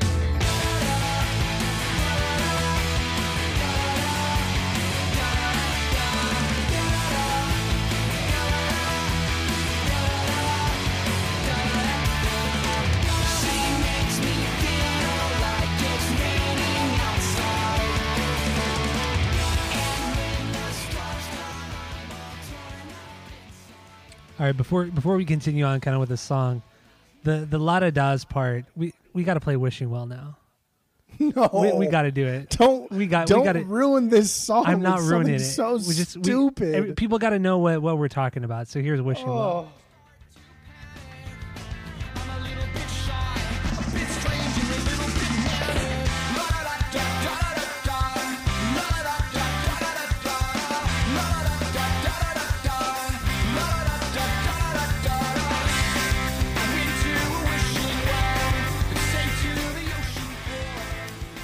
How can you not like Wishing Well?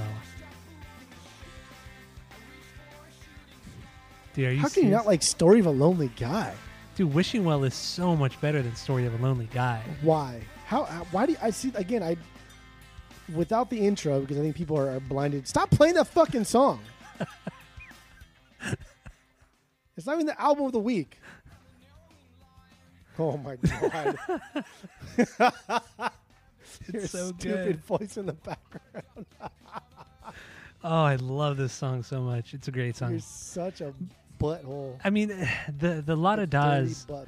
the Lotta Daz aren't really that much similar. They're not really that similar to to Story of a Lonely Guy. How do you not like that? At least that breakdown, that bridge of Story of a Lonely Guy. I don't- That is a perfect Blink bridge. That is a PBB. I don't like the I don't like that clean guitar. I, it's that clean guitar I don't like. But it serves a purpose. It serves a purpose for you to think like, oh, this is kind of boring, and then it comes in super, super hard, uh, and then it goes into the clean part again, and then it comes in super hard, and then it goes clean, and then you think it's going to come in super hard again, but it holds off just a little bit. It holds off, and then Travis comes in with the one, two, and then just goes right into the classic blink of, of one person sings and the other person does na na nas.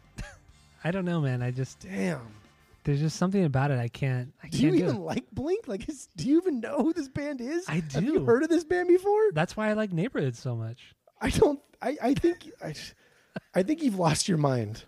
I think you have lost your fucking mind. I think you have no idea where you're even at right now. You have like oh. Alzheimer's and, and everything combined right now because Maybe a little you have bit. lost your mind. Maybe a little bit.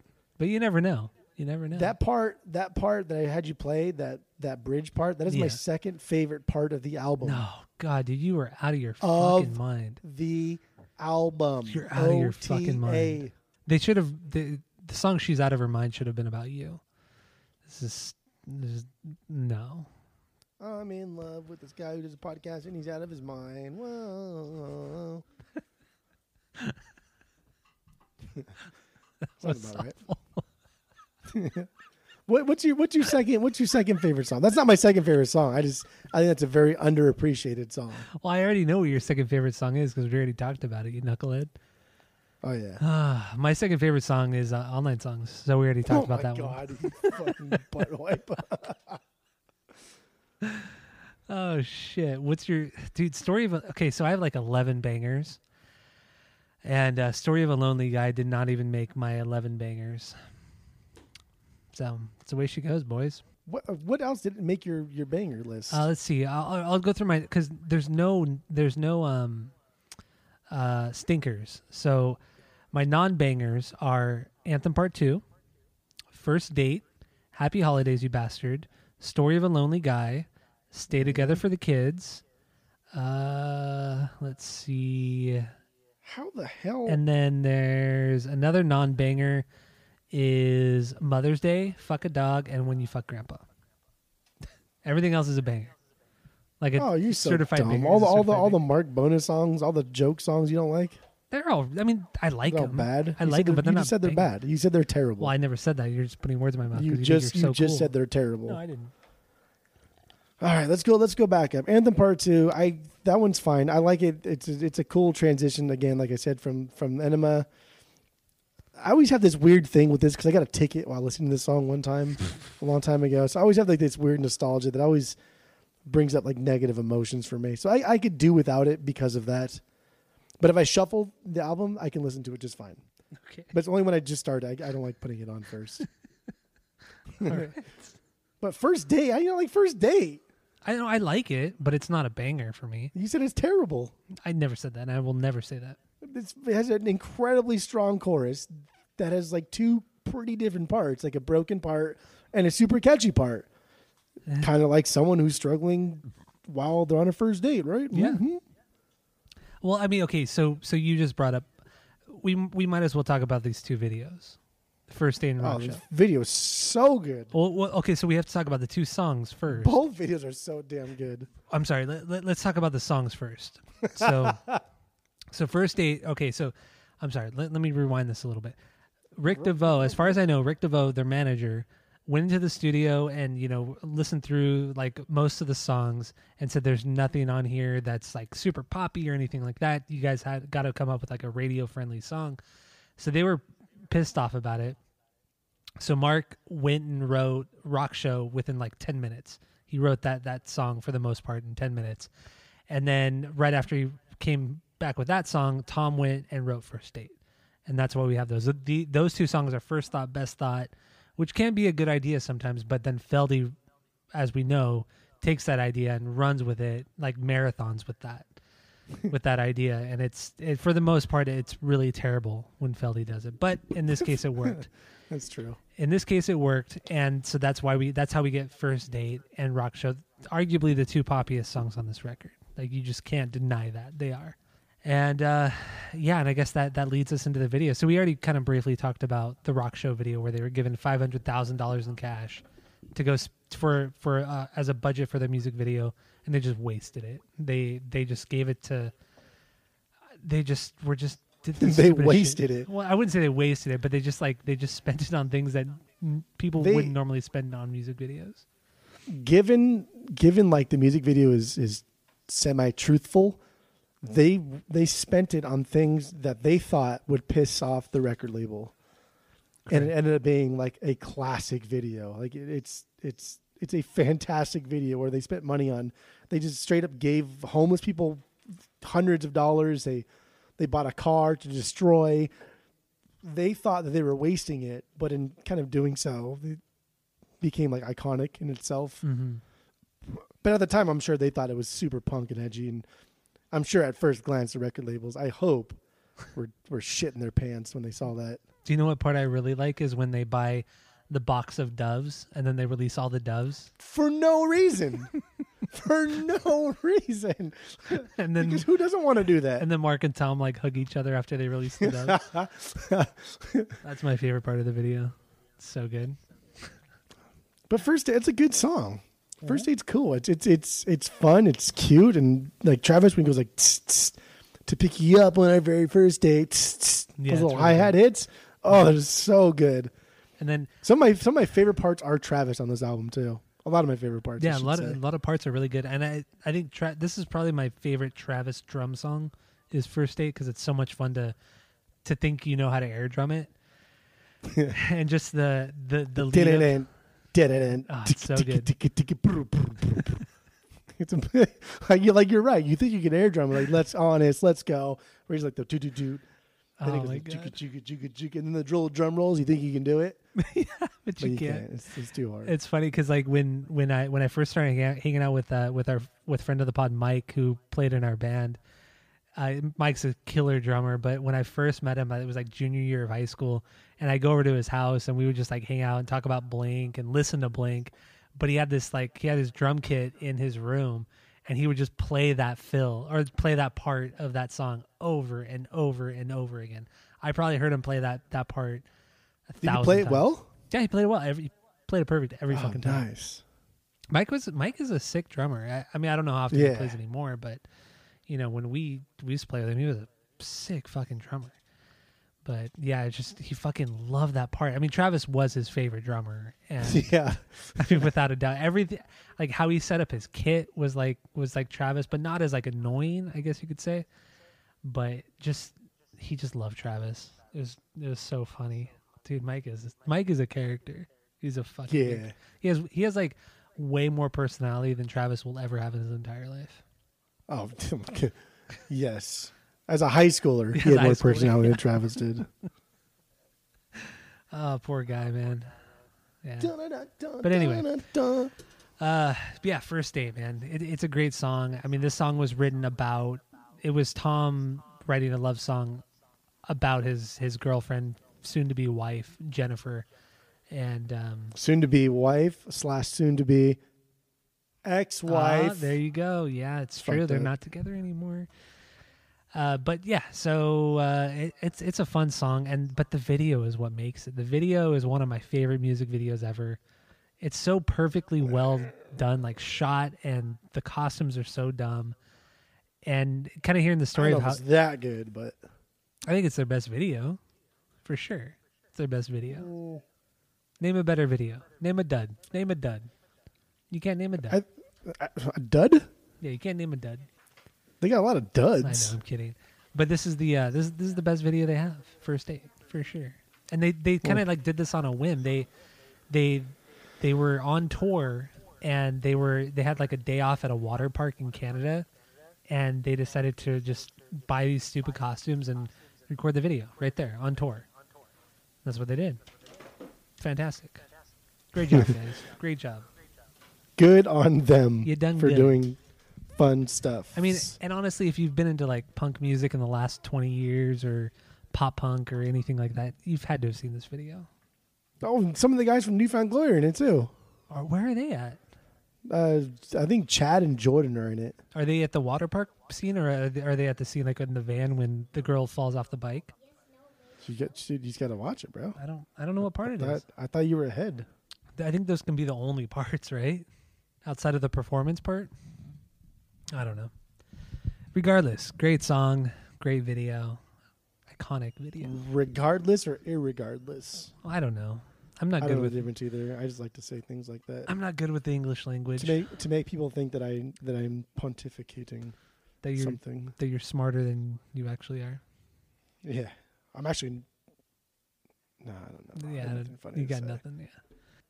What what what else do you want to talk about besides first date and rock show? Was there there was Did you like? Did you say "Happy Holidays, You Bastard" was a was a stinker, or did you not say well, that? it's not a stinker, but it's not a banger either. Ah, that's a good one though. That's such a good song. I don't know. I don't feel like the the joke songs for the most, except for yeah, the joke songs for the most part haven't really aged super well with me, but they're still good. I think except for um, "Fuck a Dog," that was the only one that that's still funny to me, but it's only because of the end of the song, and because Tom is so obnoxious on it. He's so annoying. So I think "Holiday Happy Holidays, You Bastard" is a good bridge between an actual song and a joke song, and I think that was this is the song that inspired California to be so dumb. Yeah, it did. and and they tried to recapture this because like this was this was still funny but it's still kind of based like in reality from these guys at this point in their in their 20s which i mean again also in the grand scheme of things like everyone else can relate to this. Just just like being really upset at something mundane or something stupid that you shouldn't be this upset about. Mm-hmm. And then after you've cooled down you realize how dumb it was for you to be that upset. And like that's what happy holidays you bastard like kind of comes from. Just wrapping presents and being super fucking angry about it. But it's a good song. Like Travis is so tight. He is. Yeah, He is so fucking tight. yeah. Musically, I think it it's pretty damn solid, but it's just the lyrics sometimes are just And when he says, "My grandpa just ate, my grandpa just ate seven fucking hot dogs," like the his pacing of speech there, is so, I can't even say it without like laughing every time I try and to shit, it. shit, shit his pants. He's always fucking shitting his pants. He's so mad for no reason. It's like everything that that makes him mad in life at that very moment just is released in that song. It's it's pretty damn good. It's pretty damn funny. It's just this is this is like a, a, a an album version of our pod rants. Like whenever we just get pissed and we rant about something, this is them ranting, but just done to music. And done in like a minute and a half or less. yeah, rather than an hour and a half. and the other one, you didn't like uh, "Stay Together for the Kids." I I've never really that song's never really connected with me musically. I mean lyrically, I, I like what what they do lyrically there, but musically, I think the the going from the low to the high or the the quiet. I'm sorry, the quiet to the loud. It's too. I just I don't know. I I need something there to transition to the loud, just downstrokes of that guitar. I just So It's I mean, not obviously bad. like you you you can recognize like the importance of this and and the feeling behind it. But I mean, I agree. This is my if I had to pick like a least favorite song, this might be it. yeah. but I can like we I, we can still understand that this this is a very I don't know. It's like it's like it's like dynamite. It just it goes off and it just, it goes crazy and and I think it's it's interesting because both Mark and Tom have both kind of come from that that broken home Yeah. type of thing. And and this one, I mean, one of my favorite lines is in this one when he says, "What stupid poem could fix his home?" Then I read it every day Yeah. like dude just like thinking from the perspective of a kid or anybody who has thought that things that are not his fault or their fault is actually their fault And so, like going through divorce, you know, that big thing is like, what about the kids? The kids are going to think it's their fault, and it's like, well, what about anything? Like, like people dying in your life, like you always have that kind of guilt, that survivor guilt, or whatever guilt it is, Yeah. and that's that's what this kind of boils down to. And I think something so dumb is is is just wanting to read a poem in like the, the child mindset, wanting to read a poem to fix like their parents' problems is so is so sad. Yeah, it It's so fucking sad. It really is. Laughable how sad it is. It's so it's it's so depressing and it's so sad. And it's coming off a rock show. Coming off a rock show where like everybody everybody knows rock show and everybody whenever this came out that summer um, it was just so tr- strategically released just Yeah. as summer was kicking off right and so like totally was. everybody everybody at this point could have put rock show as their anthem for the summer just like build you up build you up Mm-hmm. so high just to tear you down with stay together for the kids and like the verses and the chorus they play in each other in such such like an emotional way as a child being sad one minute then angry the next minute all while wondering if it's their fault kind of going into that that concept it's it's it's sad stuff from a bunch of guys who don't really write complex or deep or emotional things Who aren't usually that vulnerable. Did I, Yeah. fuck, I, I fucked up how I said that. I cannot say that word anymore. But you know, you, like I said, with this song, it, it musically, it's what I don't really like about it. It's the that sudden jump to the heaviness, which can be done well, but I felt like in this song, it just I don't feel like they did it super well. But then you you throw it back to Adam's song, where it the song is just as depressing, but the way they that they build up into the chorus and they they kind of transition out of that back into the verses, it's very very well done. But this is just too it's too like copy paste forced yeah, forced to copy paste. But I love the Cheesy. message. I love the message, and I, I like the lyrics a lot. But the music is really what what takes me out of it. I really just I cannot get in. It's hard for me to get into the music, but it's fun to it's fun to sing the chorus. I love singing the chorus because you just like it's it's Tom yell. He, he when Tom yells, it's fun to fun to yell it back. Dude but then when mark starts talking like some of this like the wordplay that mark uses where he says that he's ripe with words he's ripe with things to say but the words just rot and fall away Oh, that's a, that's, that's great. that's solid stuff that is some good that's plus 44 good stuff What right happened? there. What happened to Mark? man? that is so good what happened to Mark? wow Uh, God damn. it's not right as as they would say in the outro that's not right And then you okay, so you put this song in between the rock show and between Reckless Abandoned. You know, two you know, one very, very poppy Mark song and one very, very poppy roller coaster Oh, is it roller coaster? Oh, I'm sorry, Yeah. I fucked that one. but up. i mean But roller coaster is thing. still, yeah. But lyrically, roller coaster is is is kind of a negative. Lyrically, it's it's kind of like on the negative side because it's talking about like a toxic relationship and kind of the ups and downs of that, and it's not like the most upbeat song like "Reckless Abandon" is. but I mean, Reckless Abandon is just is just a straight up summer anthem, much like for or much like Rock Show is. Mm-hmm. But Roller Coaster, I mean, who even now, as grown as adults, who can't relate to like a roller coaster of a relationship that you're in, that you've been in? Like everybody's been in one, and every relationship is a roller coaster. Yeah, but and again, maybe I'm reading things. Maybe I'm reading more into things that aren't there. But dude, like this is not something exclusive to adolescent teenagers. This is something for everybody. but see, People that people that are retired can be in roller coaster relationships.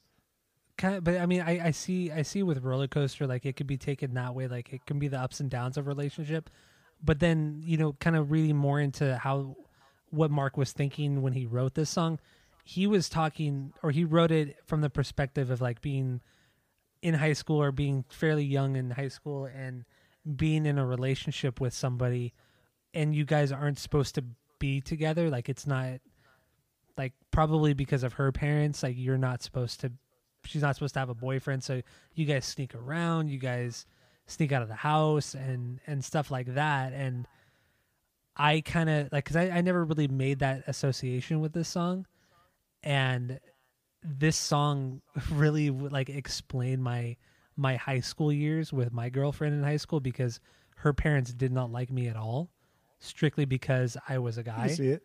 Well, I mean, yeah, I'll, one because I'm a complete idiot, I know, but two was mainly because I was a dude, and so her and I would always have to sneak around, and we were like, her and I would sneak out of the house a lot uh, in the middle of the night, and one time I actually got caught, and that was a big shit show, and so like I reading where he was at perspective wise when he wrote the lyrics, it it completely it completely went along with how I was in high school or the early parts of my high school with my my girlfriend at the time. So I, See, I very like very much to- related to that to that part of it. I would like to think that Mark writes songs and and poses them as walls to mask his true emotional vulnerability. And I think Mhm. like this roller coaster thing is not like a uh, you know Mark's an idiot this time. He didn't know what the fuck he's talking about. I know Mark. Mark don't know Mark. I know Mark. you know, Mark. And so I I think he put up this wall to to to lead us to believe that this was about a girl, but reality this is this is him and Tom. Like it's their roller coaster relationship that they've had since they've become famous, Mhm. since they they've made it, so to speak, since they've gotten big. The difference in like opinions, the difference in like writing, and everything like that. This is, I, I think, I think Mark is just he's so afraid of being hurt that even like subconsciously, even like today, like he he just he does things like his body has these like fight or flight mechanisms, and it's always it's always flight, right? Not, not to say it's a bad Yeah, thing. It's yeah. just, I mean, if if it's fight or flight against a fucking lion, I'm gonna fight. I'm not gonna fight a fucking lion. And I- I always think chosen flight, and Yeah, but I- but I, I I see where you're coming from. Like there there could be a lot of hidden messages here. because he was almost thirty when this came Yeah. out. Mark's older than Tom. Don't forget, he's older Hey, than that's Tom right. Yeah, I think he's what two years older or something. Yeah, He's like almost three years older. yeah. So he he's had a little bit more experience in life, but you know, it's just maybe he he is he was you know more in tune with himself at this time. I don't know, or we're just looking far, looking way too far into this stuff. But into the rabbit hole. into yeah, That fucking rabbit hole. yeah, that's very true. Yeah, but I, I don't know. The roller coaster is an interesting one because you can take it at face value and f- what he said, but then yeah, like you said, it could be a metaphor for him and Tom, or just like current relationships. Like I, don't- I don't know. It, it can go many I- different ways. I just don't think that he is in tune with himself at the time or even today to allow himself to to write a song. I think the only song he's ever written that was like was like straight up about Tom was like no it isn't. Oh yeah, great song. And like even then like even then he had never really come out he never really came out and was like yes this is about Tom like straight up here's how I feel. It was just like yeah Mhm. that's what it's about. And like that was it. that's Like he, true. You know what I mean? Like true. he's never like talked about the biggest breakup of his life. and I think, oh man, I, I think like that's what we need.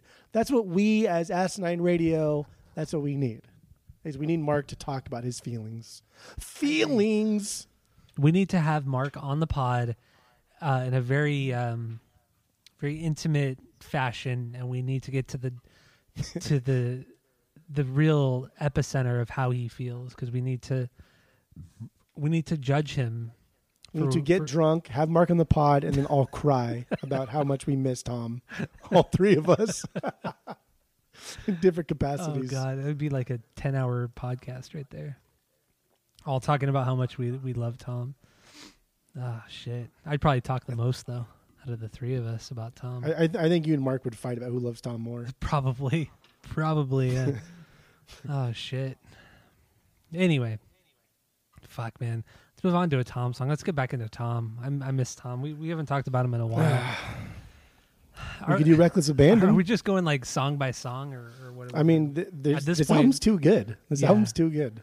so, We only got like four left, plus the bonus true. one. So Yeah. So Reckless Abandon. This is this is actually my fifth banger off this one, and when I'm looking through the lyrics, I never really realized, but there are a lot of words, a lot of lyrics in this song, and I know every single one of them. And I can't tell you how many times I've listened to the song over and over and over again. I I love the lyrics. I love the, for the lack of a better better phrase, the reckless abandon of it. It's just It's so damn true. I, I love this song so much. Musically lyrically, I love it. It's so innocent and so childish and naive. And what do you got on this? I think it's I think it's funny. Well, one thing because I mean I even though I, I listen to a lot of Blink, I guess it's been my top like artist of the decade. So I I shouldn't say I don't listen. I do listen to a lot of Blink, but it's interesting how we know the lyrics to every song on almost like every Blink album. yeah, except for California Nine. But yeah. Uh, uh, nine, I, I listen to nine a lot. You're so dumb. but it's it's also interesting to note that Anthem Part Two is like this uh, this ode to kids. Like, why can't you take it seriously? Why can't you take teenagers seriously? Why can't you involve this in the political process or adult things? And then he writes a song like "Reckless Abandon," which is like, "Hey, summer's here. I'm gonna tear shit up. It's what kids do. So get over it." like, like, what are you doing, dude? It completely contradicts ev- everything he says in that song. This is why nobody takes you seriously. No So life you're experience. fucking chicken parking lot. and then f- feed the dog brownie drugs and and fucking I don't know. Yeah, no, I mean, I love. Don't get me wrong, I love the lyrics, but they are silly, silly as hell. But yeah, you can just feel that that kind of. Uh, I don't know. Maybe it's because how our own personal experiences when this album came out, but it's just it very much is about our our adolescence, our youth when we were in high school. I mean, we can relate to a lot of the stuff in on this on this song and what he says. Like the partying and even though like we didn't really we weren't like drinking and stuff in high school but we could still relate to the hanging out with people and and that kind of stuff and being just stupid and just doing dumb things. It's just that's kind of what we did. I know, Yeah, I I feel feel like, like- we can I all feel kind like of we relate to did- this one We did more dumb things that did not involve alcohol than Oh, I yeah. feel most people would. Like we've done more things that should have gotten us arrested or thrown in jail than if we just drink alcohol would. yeah absolutely you're totally right i think it's because we did not have alcohol so we had nothing else to take up our time with Like a lot of vandalism. Yeah, or tre- it was that and like trespassing, a lot of trespassing too. and you know, if if we had been into like drinking, we would have spent you know hours upon hours just, trying to get alcohol, and then spending hours drinking alcohol, but then just passing out. You know, but instead we we were trying to come up with ways to fuck with people and ways to just dumb ideas. Like we had a lot of dumb ideas. Well, I mean, we were of dumb big into ideas. like CKY and Jackass too, so that was a Yeah, but we weren't like. I know. man. Like Jackass was like a turning point of a generation. Yeah, but th- but the difference between our group of friends and a lot of other groups that we knew was were that we didn't f- technically like fuck with other people. Like we we kind of did things within our own group that made us laugh, but we never like pranked people. You know what I mean? We didn't like harass people to to an extent, unless they Oh, like, really the trash deserved it. cannings, the the BB guns in the windows. The I mean, Well, that but but the BB gun in the window that was more to like that wasn't like a targeted thing. You know what I mean? It wasn't. We weren't targeting anybody with the window because I know what you're talking about. But were you there I for the train like- overpass? Like like we used to. oh, with the like, yeah, yeah, yeah, yeah, peer yeah, yeah. monitors on Yeah, yeah, yeah. trains. Yeah, we probably should talk about that. But no, yeah, we were there, and then remember the they came by and we ran and we hit. We yeah, I, I was there for that, and we lost Ryan. Remember that? We didn't lose. We got Ryan. really Ryan scared. knew Ryan knew the area and he ditched us. That's true. He did ditch us. Yeah. Yeah. But see, in the end, we weren't like targeting specific people. We weren't p- trying to prank people. We were just trying to. I don't know. It was it was a different kind of like fun. destruction, baby. It was yeah. A lot of it was destruction. Should I play a little bit of Reckless Abandon? What do you, what do you think? Should we move on? I think the intro. I think the intro is really good. The intro reminds me a lot of um, uh, of the latter part in Anthem, part one. I guess is like Oh, the okay. Yeah, he does have that that at this time he had that a very It's almost the different way of playing guitar. But he had this very different way of playing guitar. It was I can't even explain it. It was it was just playing the chords and then overlaying like the single note for whatever note he whatever chord note he was playing. Yeah, I guess that's the best way of putting it. All right, well here's uh here's Reckless Abandon. On and on, reckless abandon.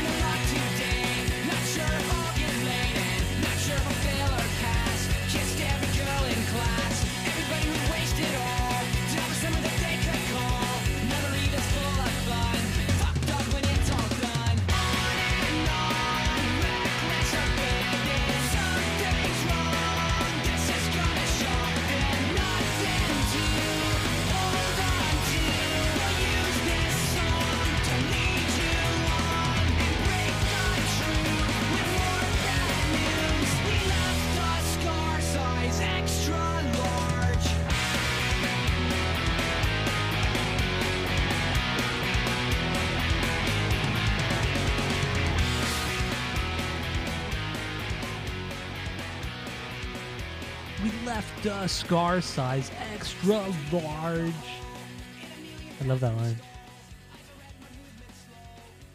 Team like a vertigo. That's a good part too. Oh, what a great song.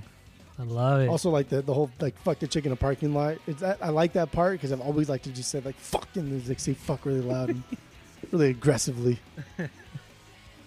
so childish. I love it. Man, it's a good song. All right. What, do- what do you want to move on to next? Uh, Ah. I mean, we only got we got shut up. Please take me home, and then the bonus tracks. The bonus tracks, I my favorite of the bonus tracks is "Don't Tell Me It's Over." Okay. I think it's the best bonus track. It's fast, strong melody, and I think it's the only one that could actually fit on the album itself. Eh, maybe. Well, so what can went wrong? Time to what Break went wrong Up. is fine. Time to break up is I think is the second one. Mm-hmm. The riffage for sure fits right in with this album. Like that is what this album has been based off of is that type of riffage, but the melody's not as strong. It's just not. It's not quite there. See, I don't know. What Went I'm- wrong is I'm- fine, but it's it's acoustic and it doesn't fit. Don't want it. Hmm. Okay.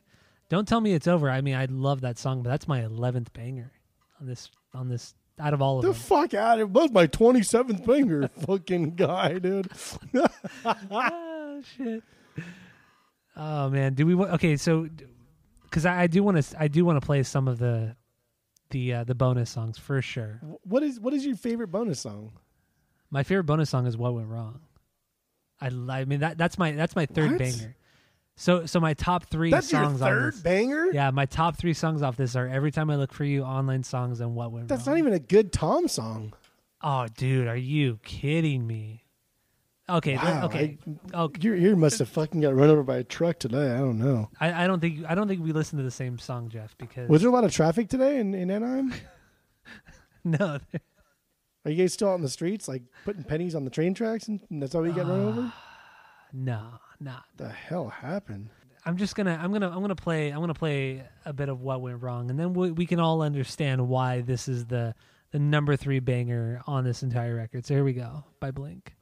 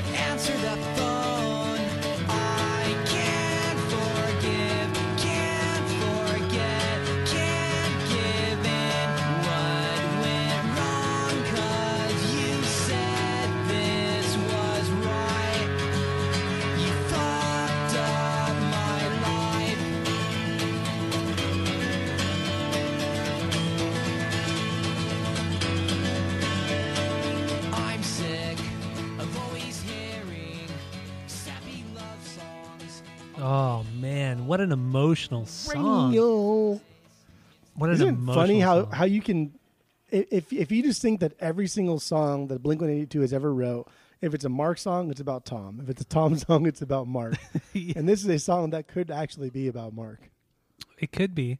But I mean, no, this was too far into it to where I feel like Tom hadn't started writing songs about Mark.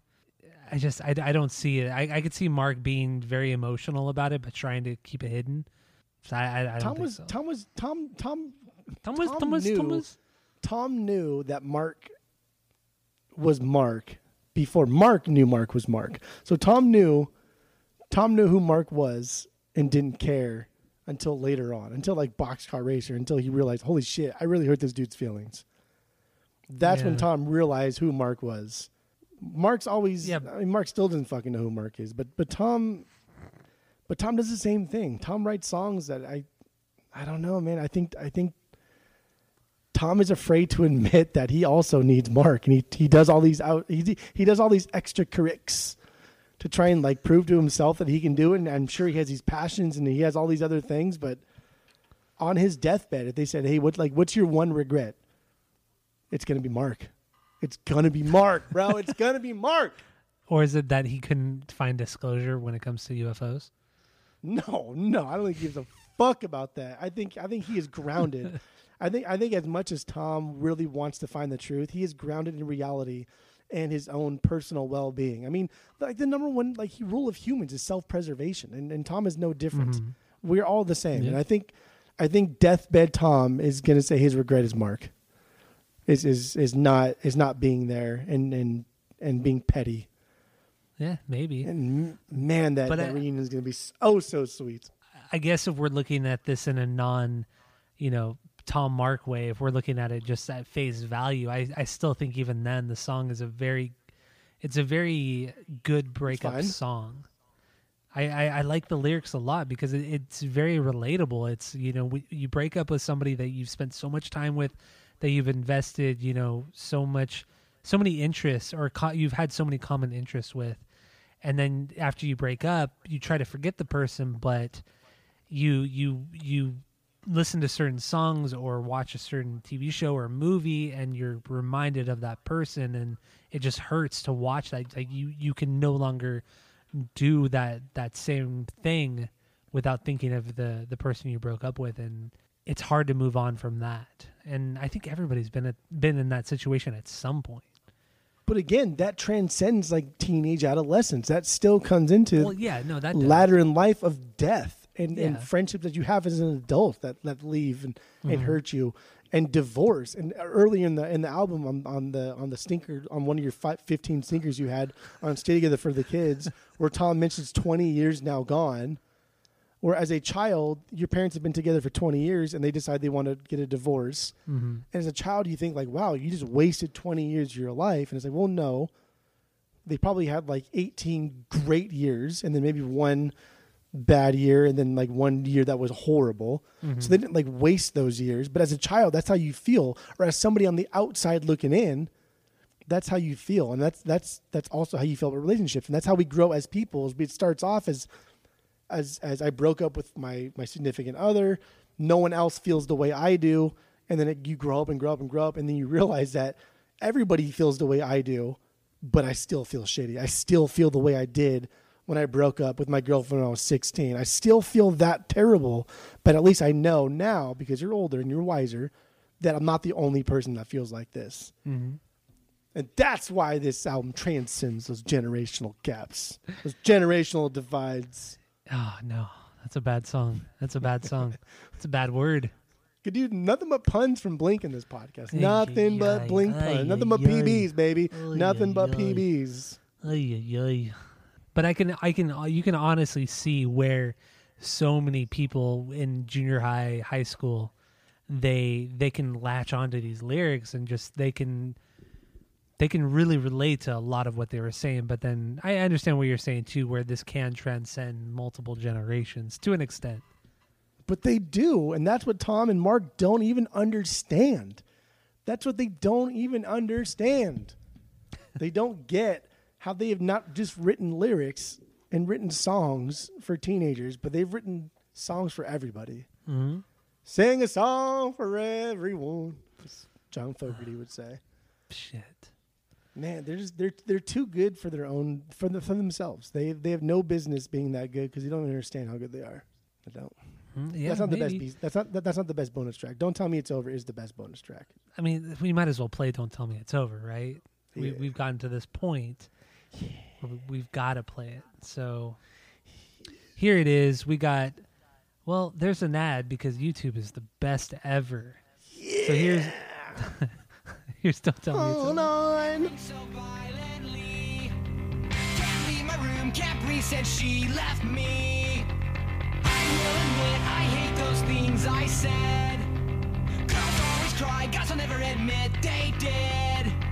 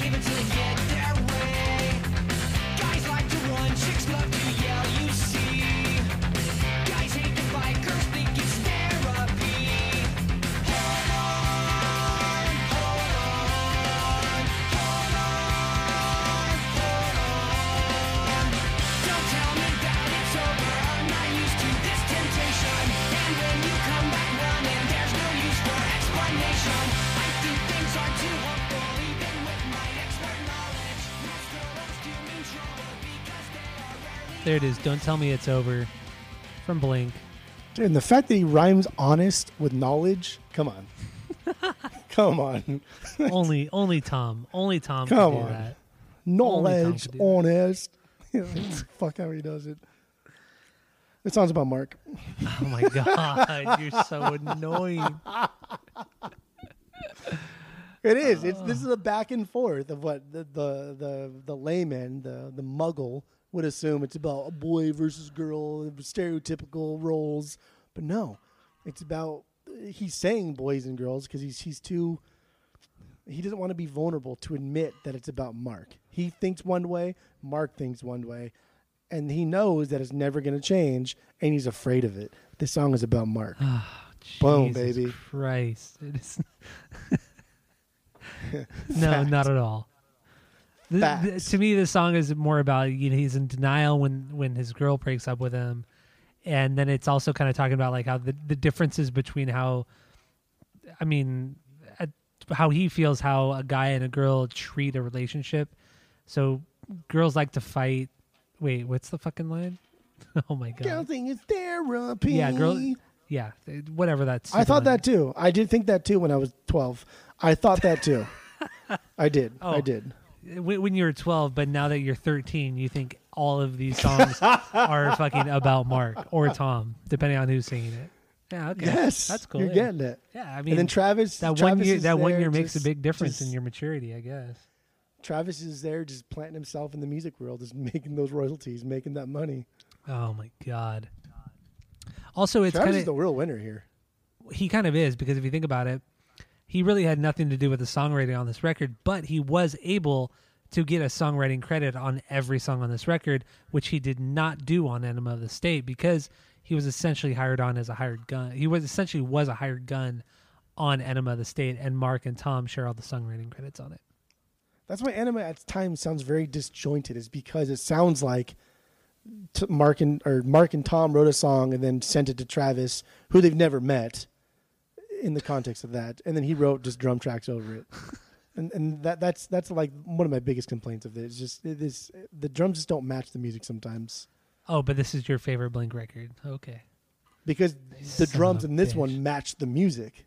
oh oh oh you're talking about that's why enema didn't work well Yeah, anima, anima. Okay, I don't okay. like Sorry, because sorry, it sounds it sounds at times that drums don't match the music. okay But okay this I- one for I sure, the, the drums match the music 100. percent in This one. Okay. Okay. All right, should we talk about anything else? What do you want to do here? Do you want to wrap it We, up? we, we still got our top ten Blink songs we can run through real Oh. quick. Well, let's let, let let's rate let's rate this album first, and then we'll do our top ten Blink. Sound good? Yeah. Yeah. Okay. So so what are your final thoughts on Take Off Your Pants and Jacket? And out of our three point rating system, where three is a perfect album, two is a good album you're going to continue to listen to, one is a bad album but give it a shot, and zero, uh, your ears have been run over by a truck because it's that bad. Like like your ears have permanently been. Well, yeah, and I mean maybe Yeah. that'll show as to why I give this this album a particular rating. So what do you got? What are your final thoughts? My final thoughts are: this is an important album in their in their discography and in their life. I think this is a turning point for them, not only as a band but as people. Mhm. I think it's I think it's very very important, and it's it is just packed with bangers, and I don't understand why I didn't rate this number one for so many pods, and it, it, I'm embarrassed. I'm disappointed in myself.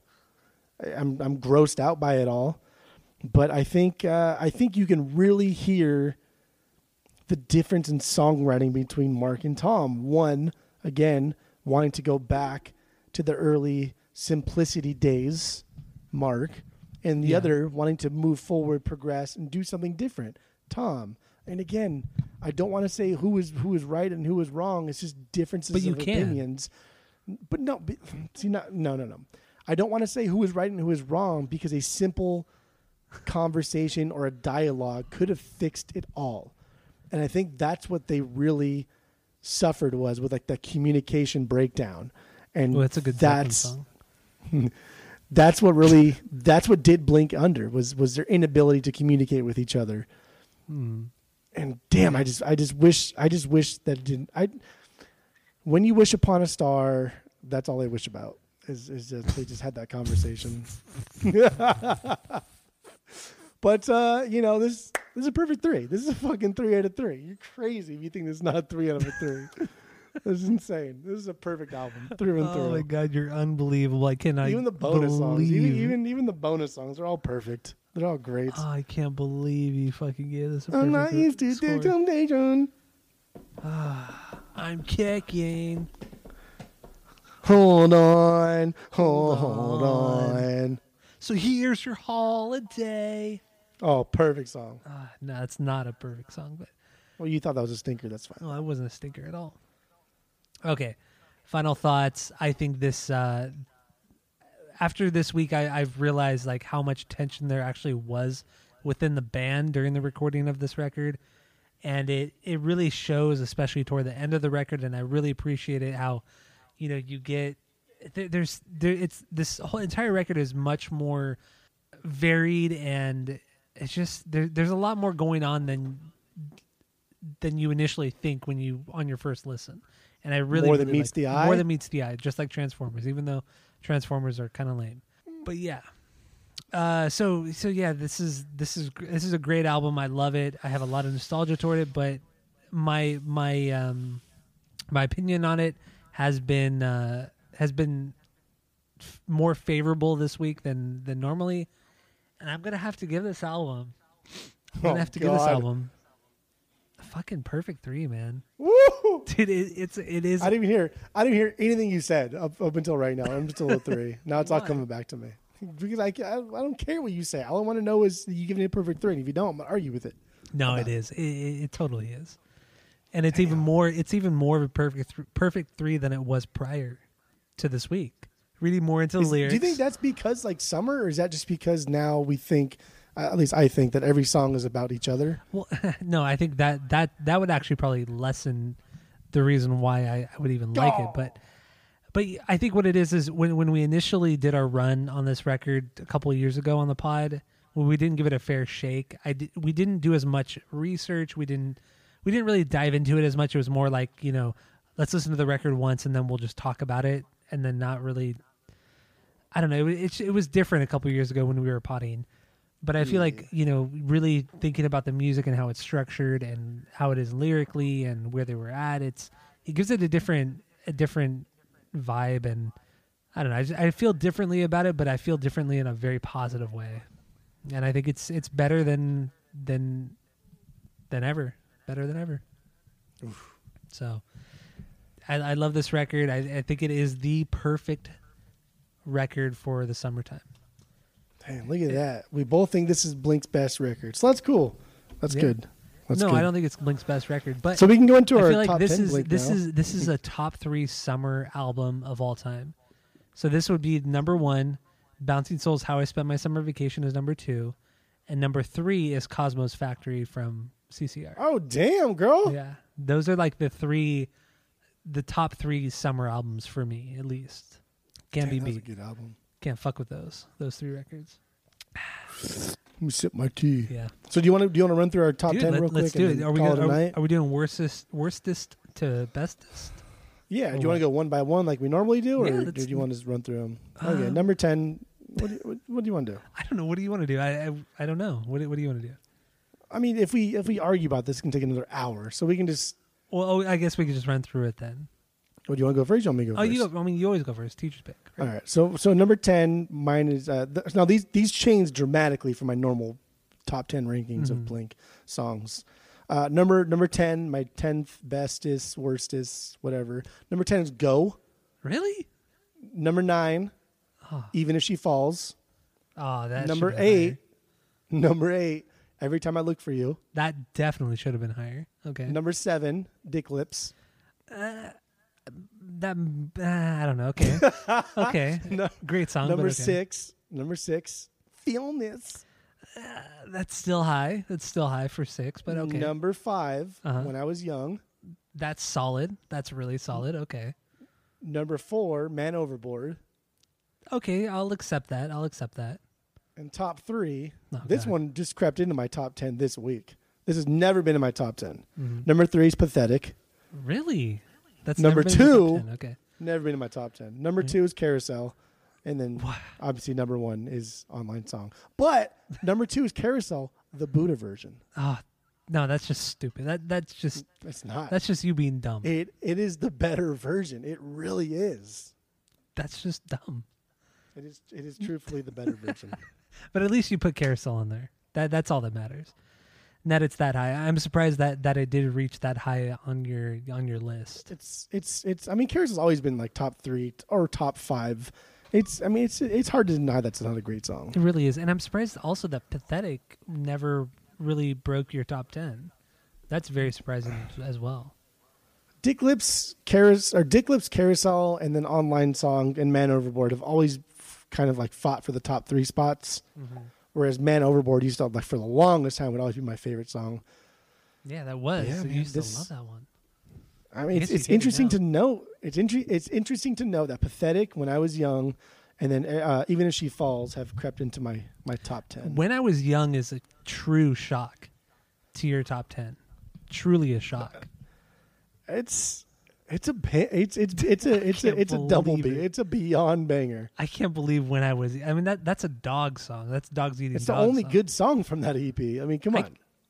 What- What's also really shocking is that two of these songs are post, you know, return of Blink.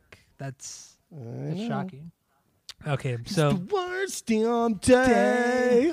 of my life. I think it's just I think that chorus just comes in way too hard. It doesn't even know how hard it comes in. It's just, it's silly. It's what a fucking. it doesn't hurt that much. Okay, you, Go ahead. What do you got? you ready for for my my ten? Yeah, right. it's gonna be all Tom songs. Buckle up, buckle up, bud, buckle there up. There we go.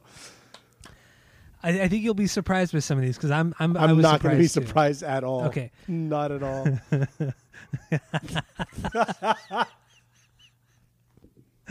Oh, you're gonna be so mad at some of these. Okay, my number ten is Man Overboard. Man Overboard is my number ten. It almost didn't even make my top ten. I don't 'Cause- know how that's even possible. Yeah, but it almost didn't make my top ten. Uh, dumb, number number right. nine is Wendy Clear. So there you go. Mm. Two mark songs right there. weird, I but fucking okay. love I- Wendy th- Clear. you're just pandering to that demographic, but I that's fine. Fucking love Wendy Clear. Wow, pandering to what demographic? The enema demo, the the the the, Oh my the, God. the last part of the people that's old school Blink, like old Blink heads, enema is like that's it. Like that Dude, was the last I chance think- Blink had. I And think that's you what you're need doing to. here. Okay, that's a after, deep cut after- off off enema, and that's it. after we're done recording, this is what I need you to do.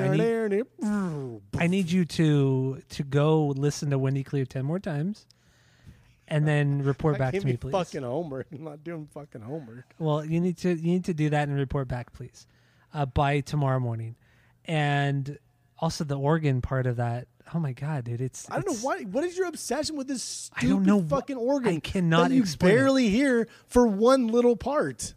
I, I can't. Who explain cares? Oh, and you know, I forgot to mention when we were talking about what went wrong, the clarinet, and what went wrong, dude. That was like one of the best parts of that song. But Hmm. anyway, but anyway, back to my list. So, so number eight, number eight is "Left Alone."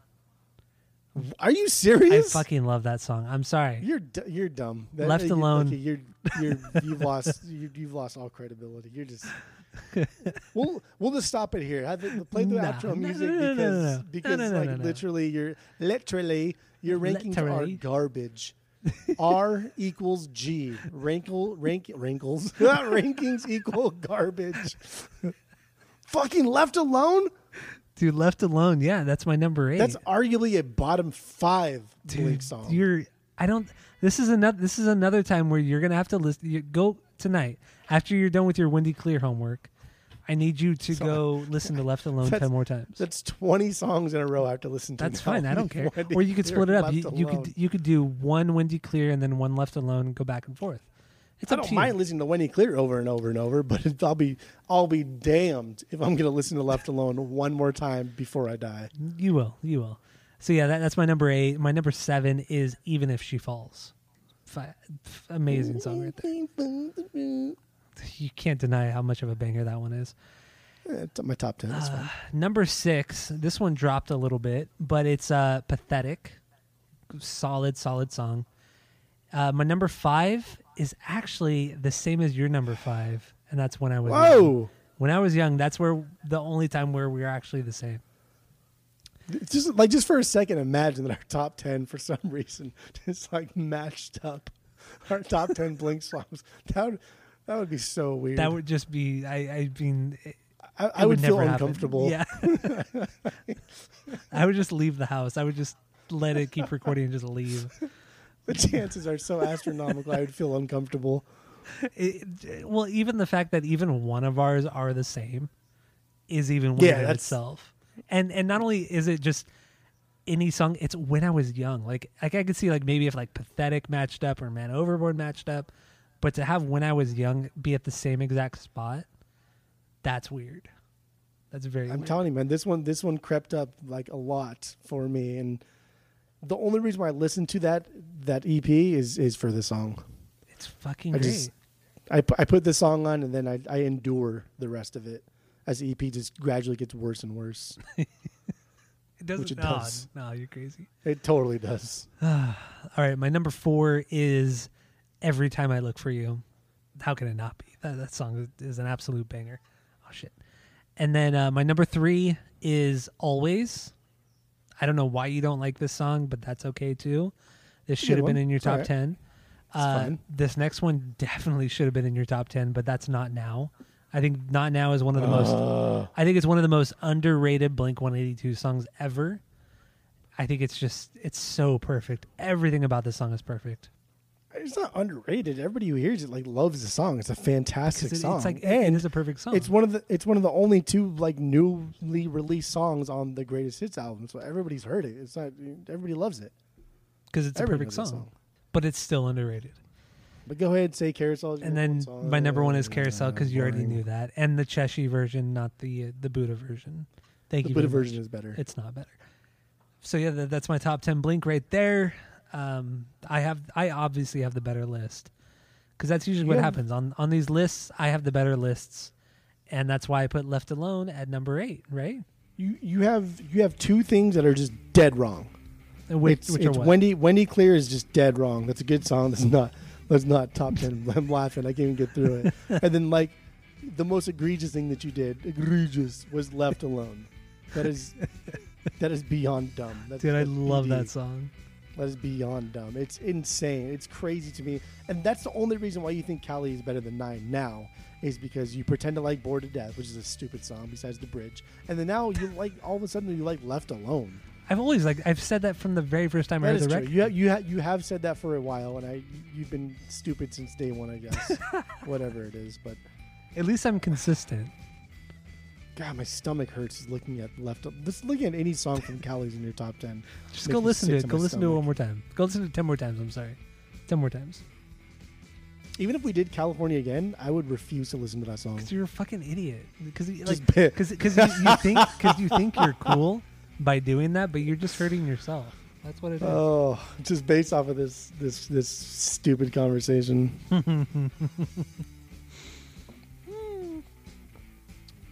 oh fuck, I'm choking.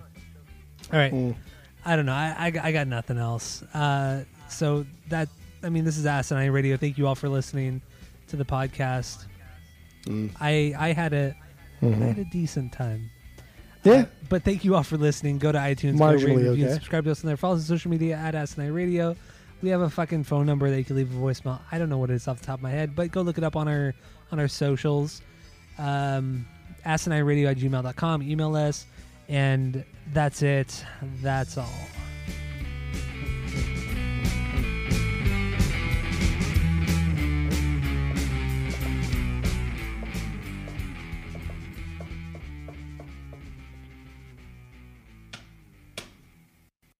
It's stupid. You're, that's just oh god.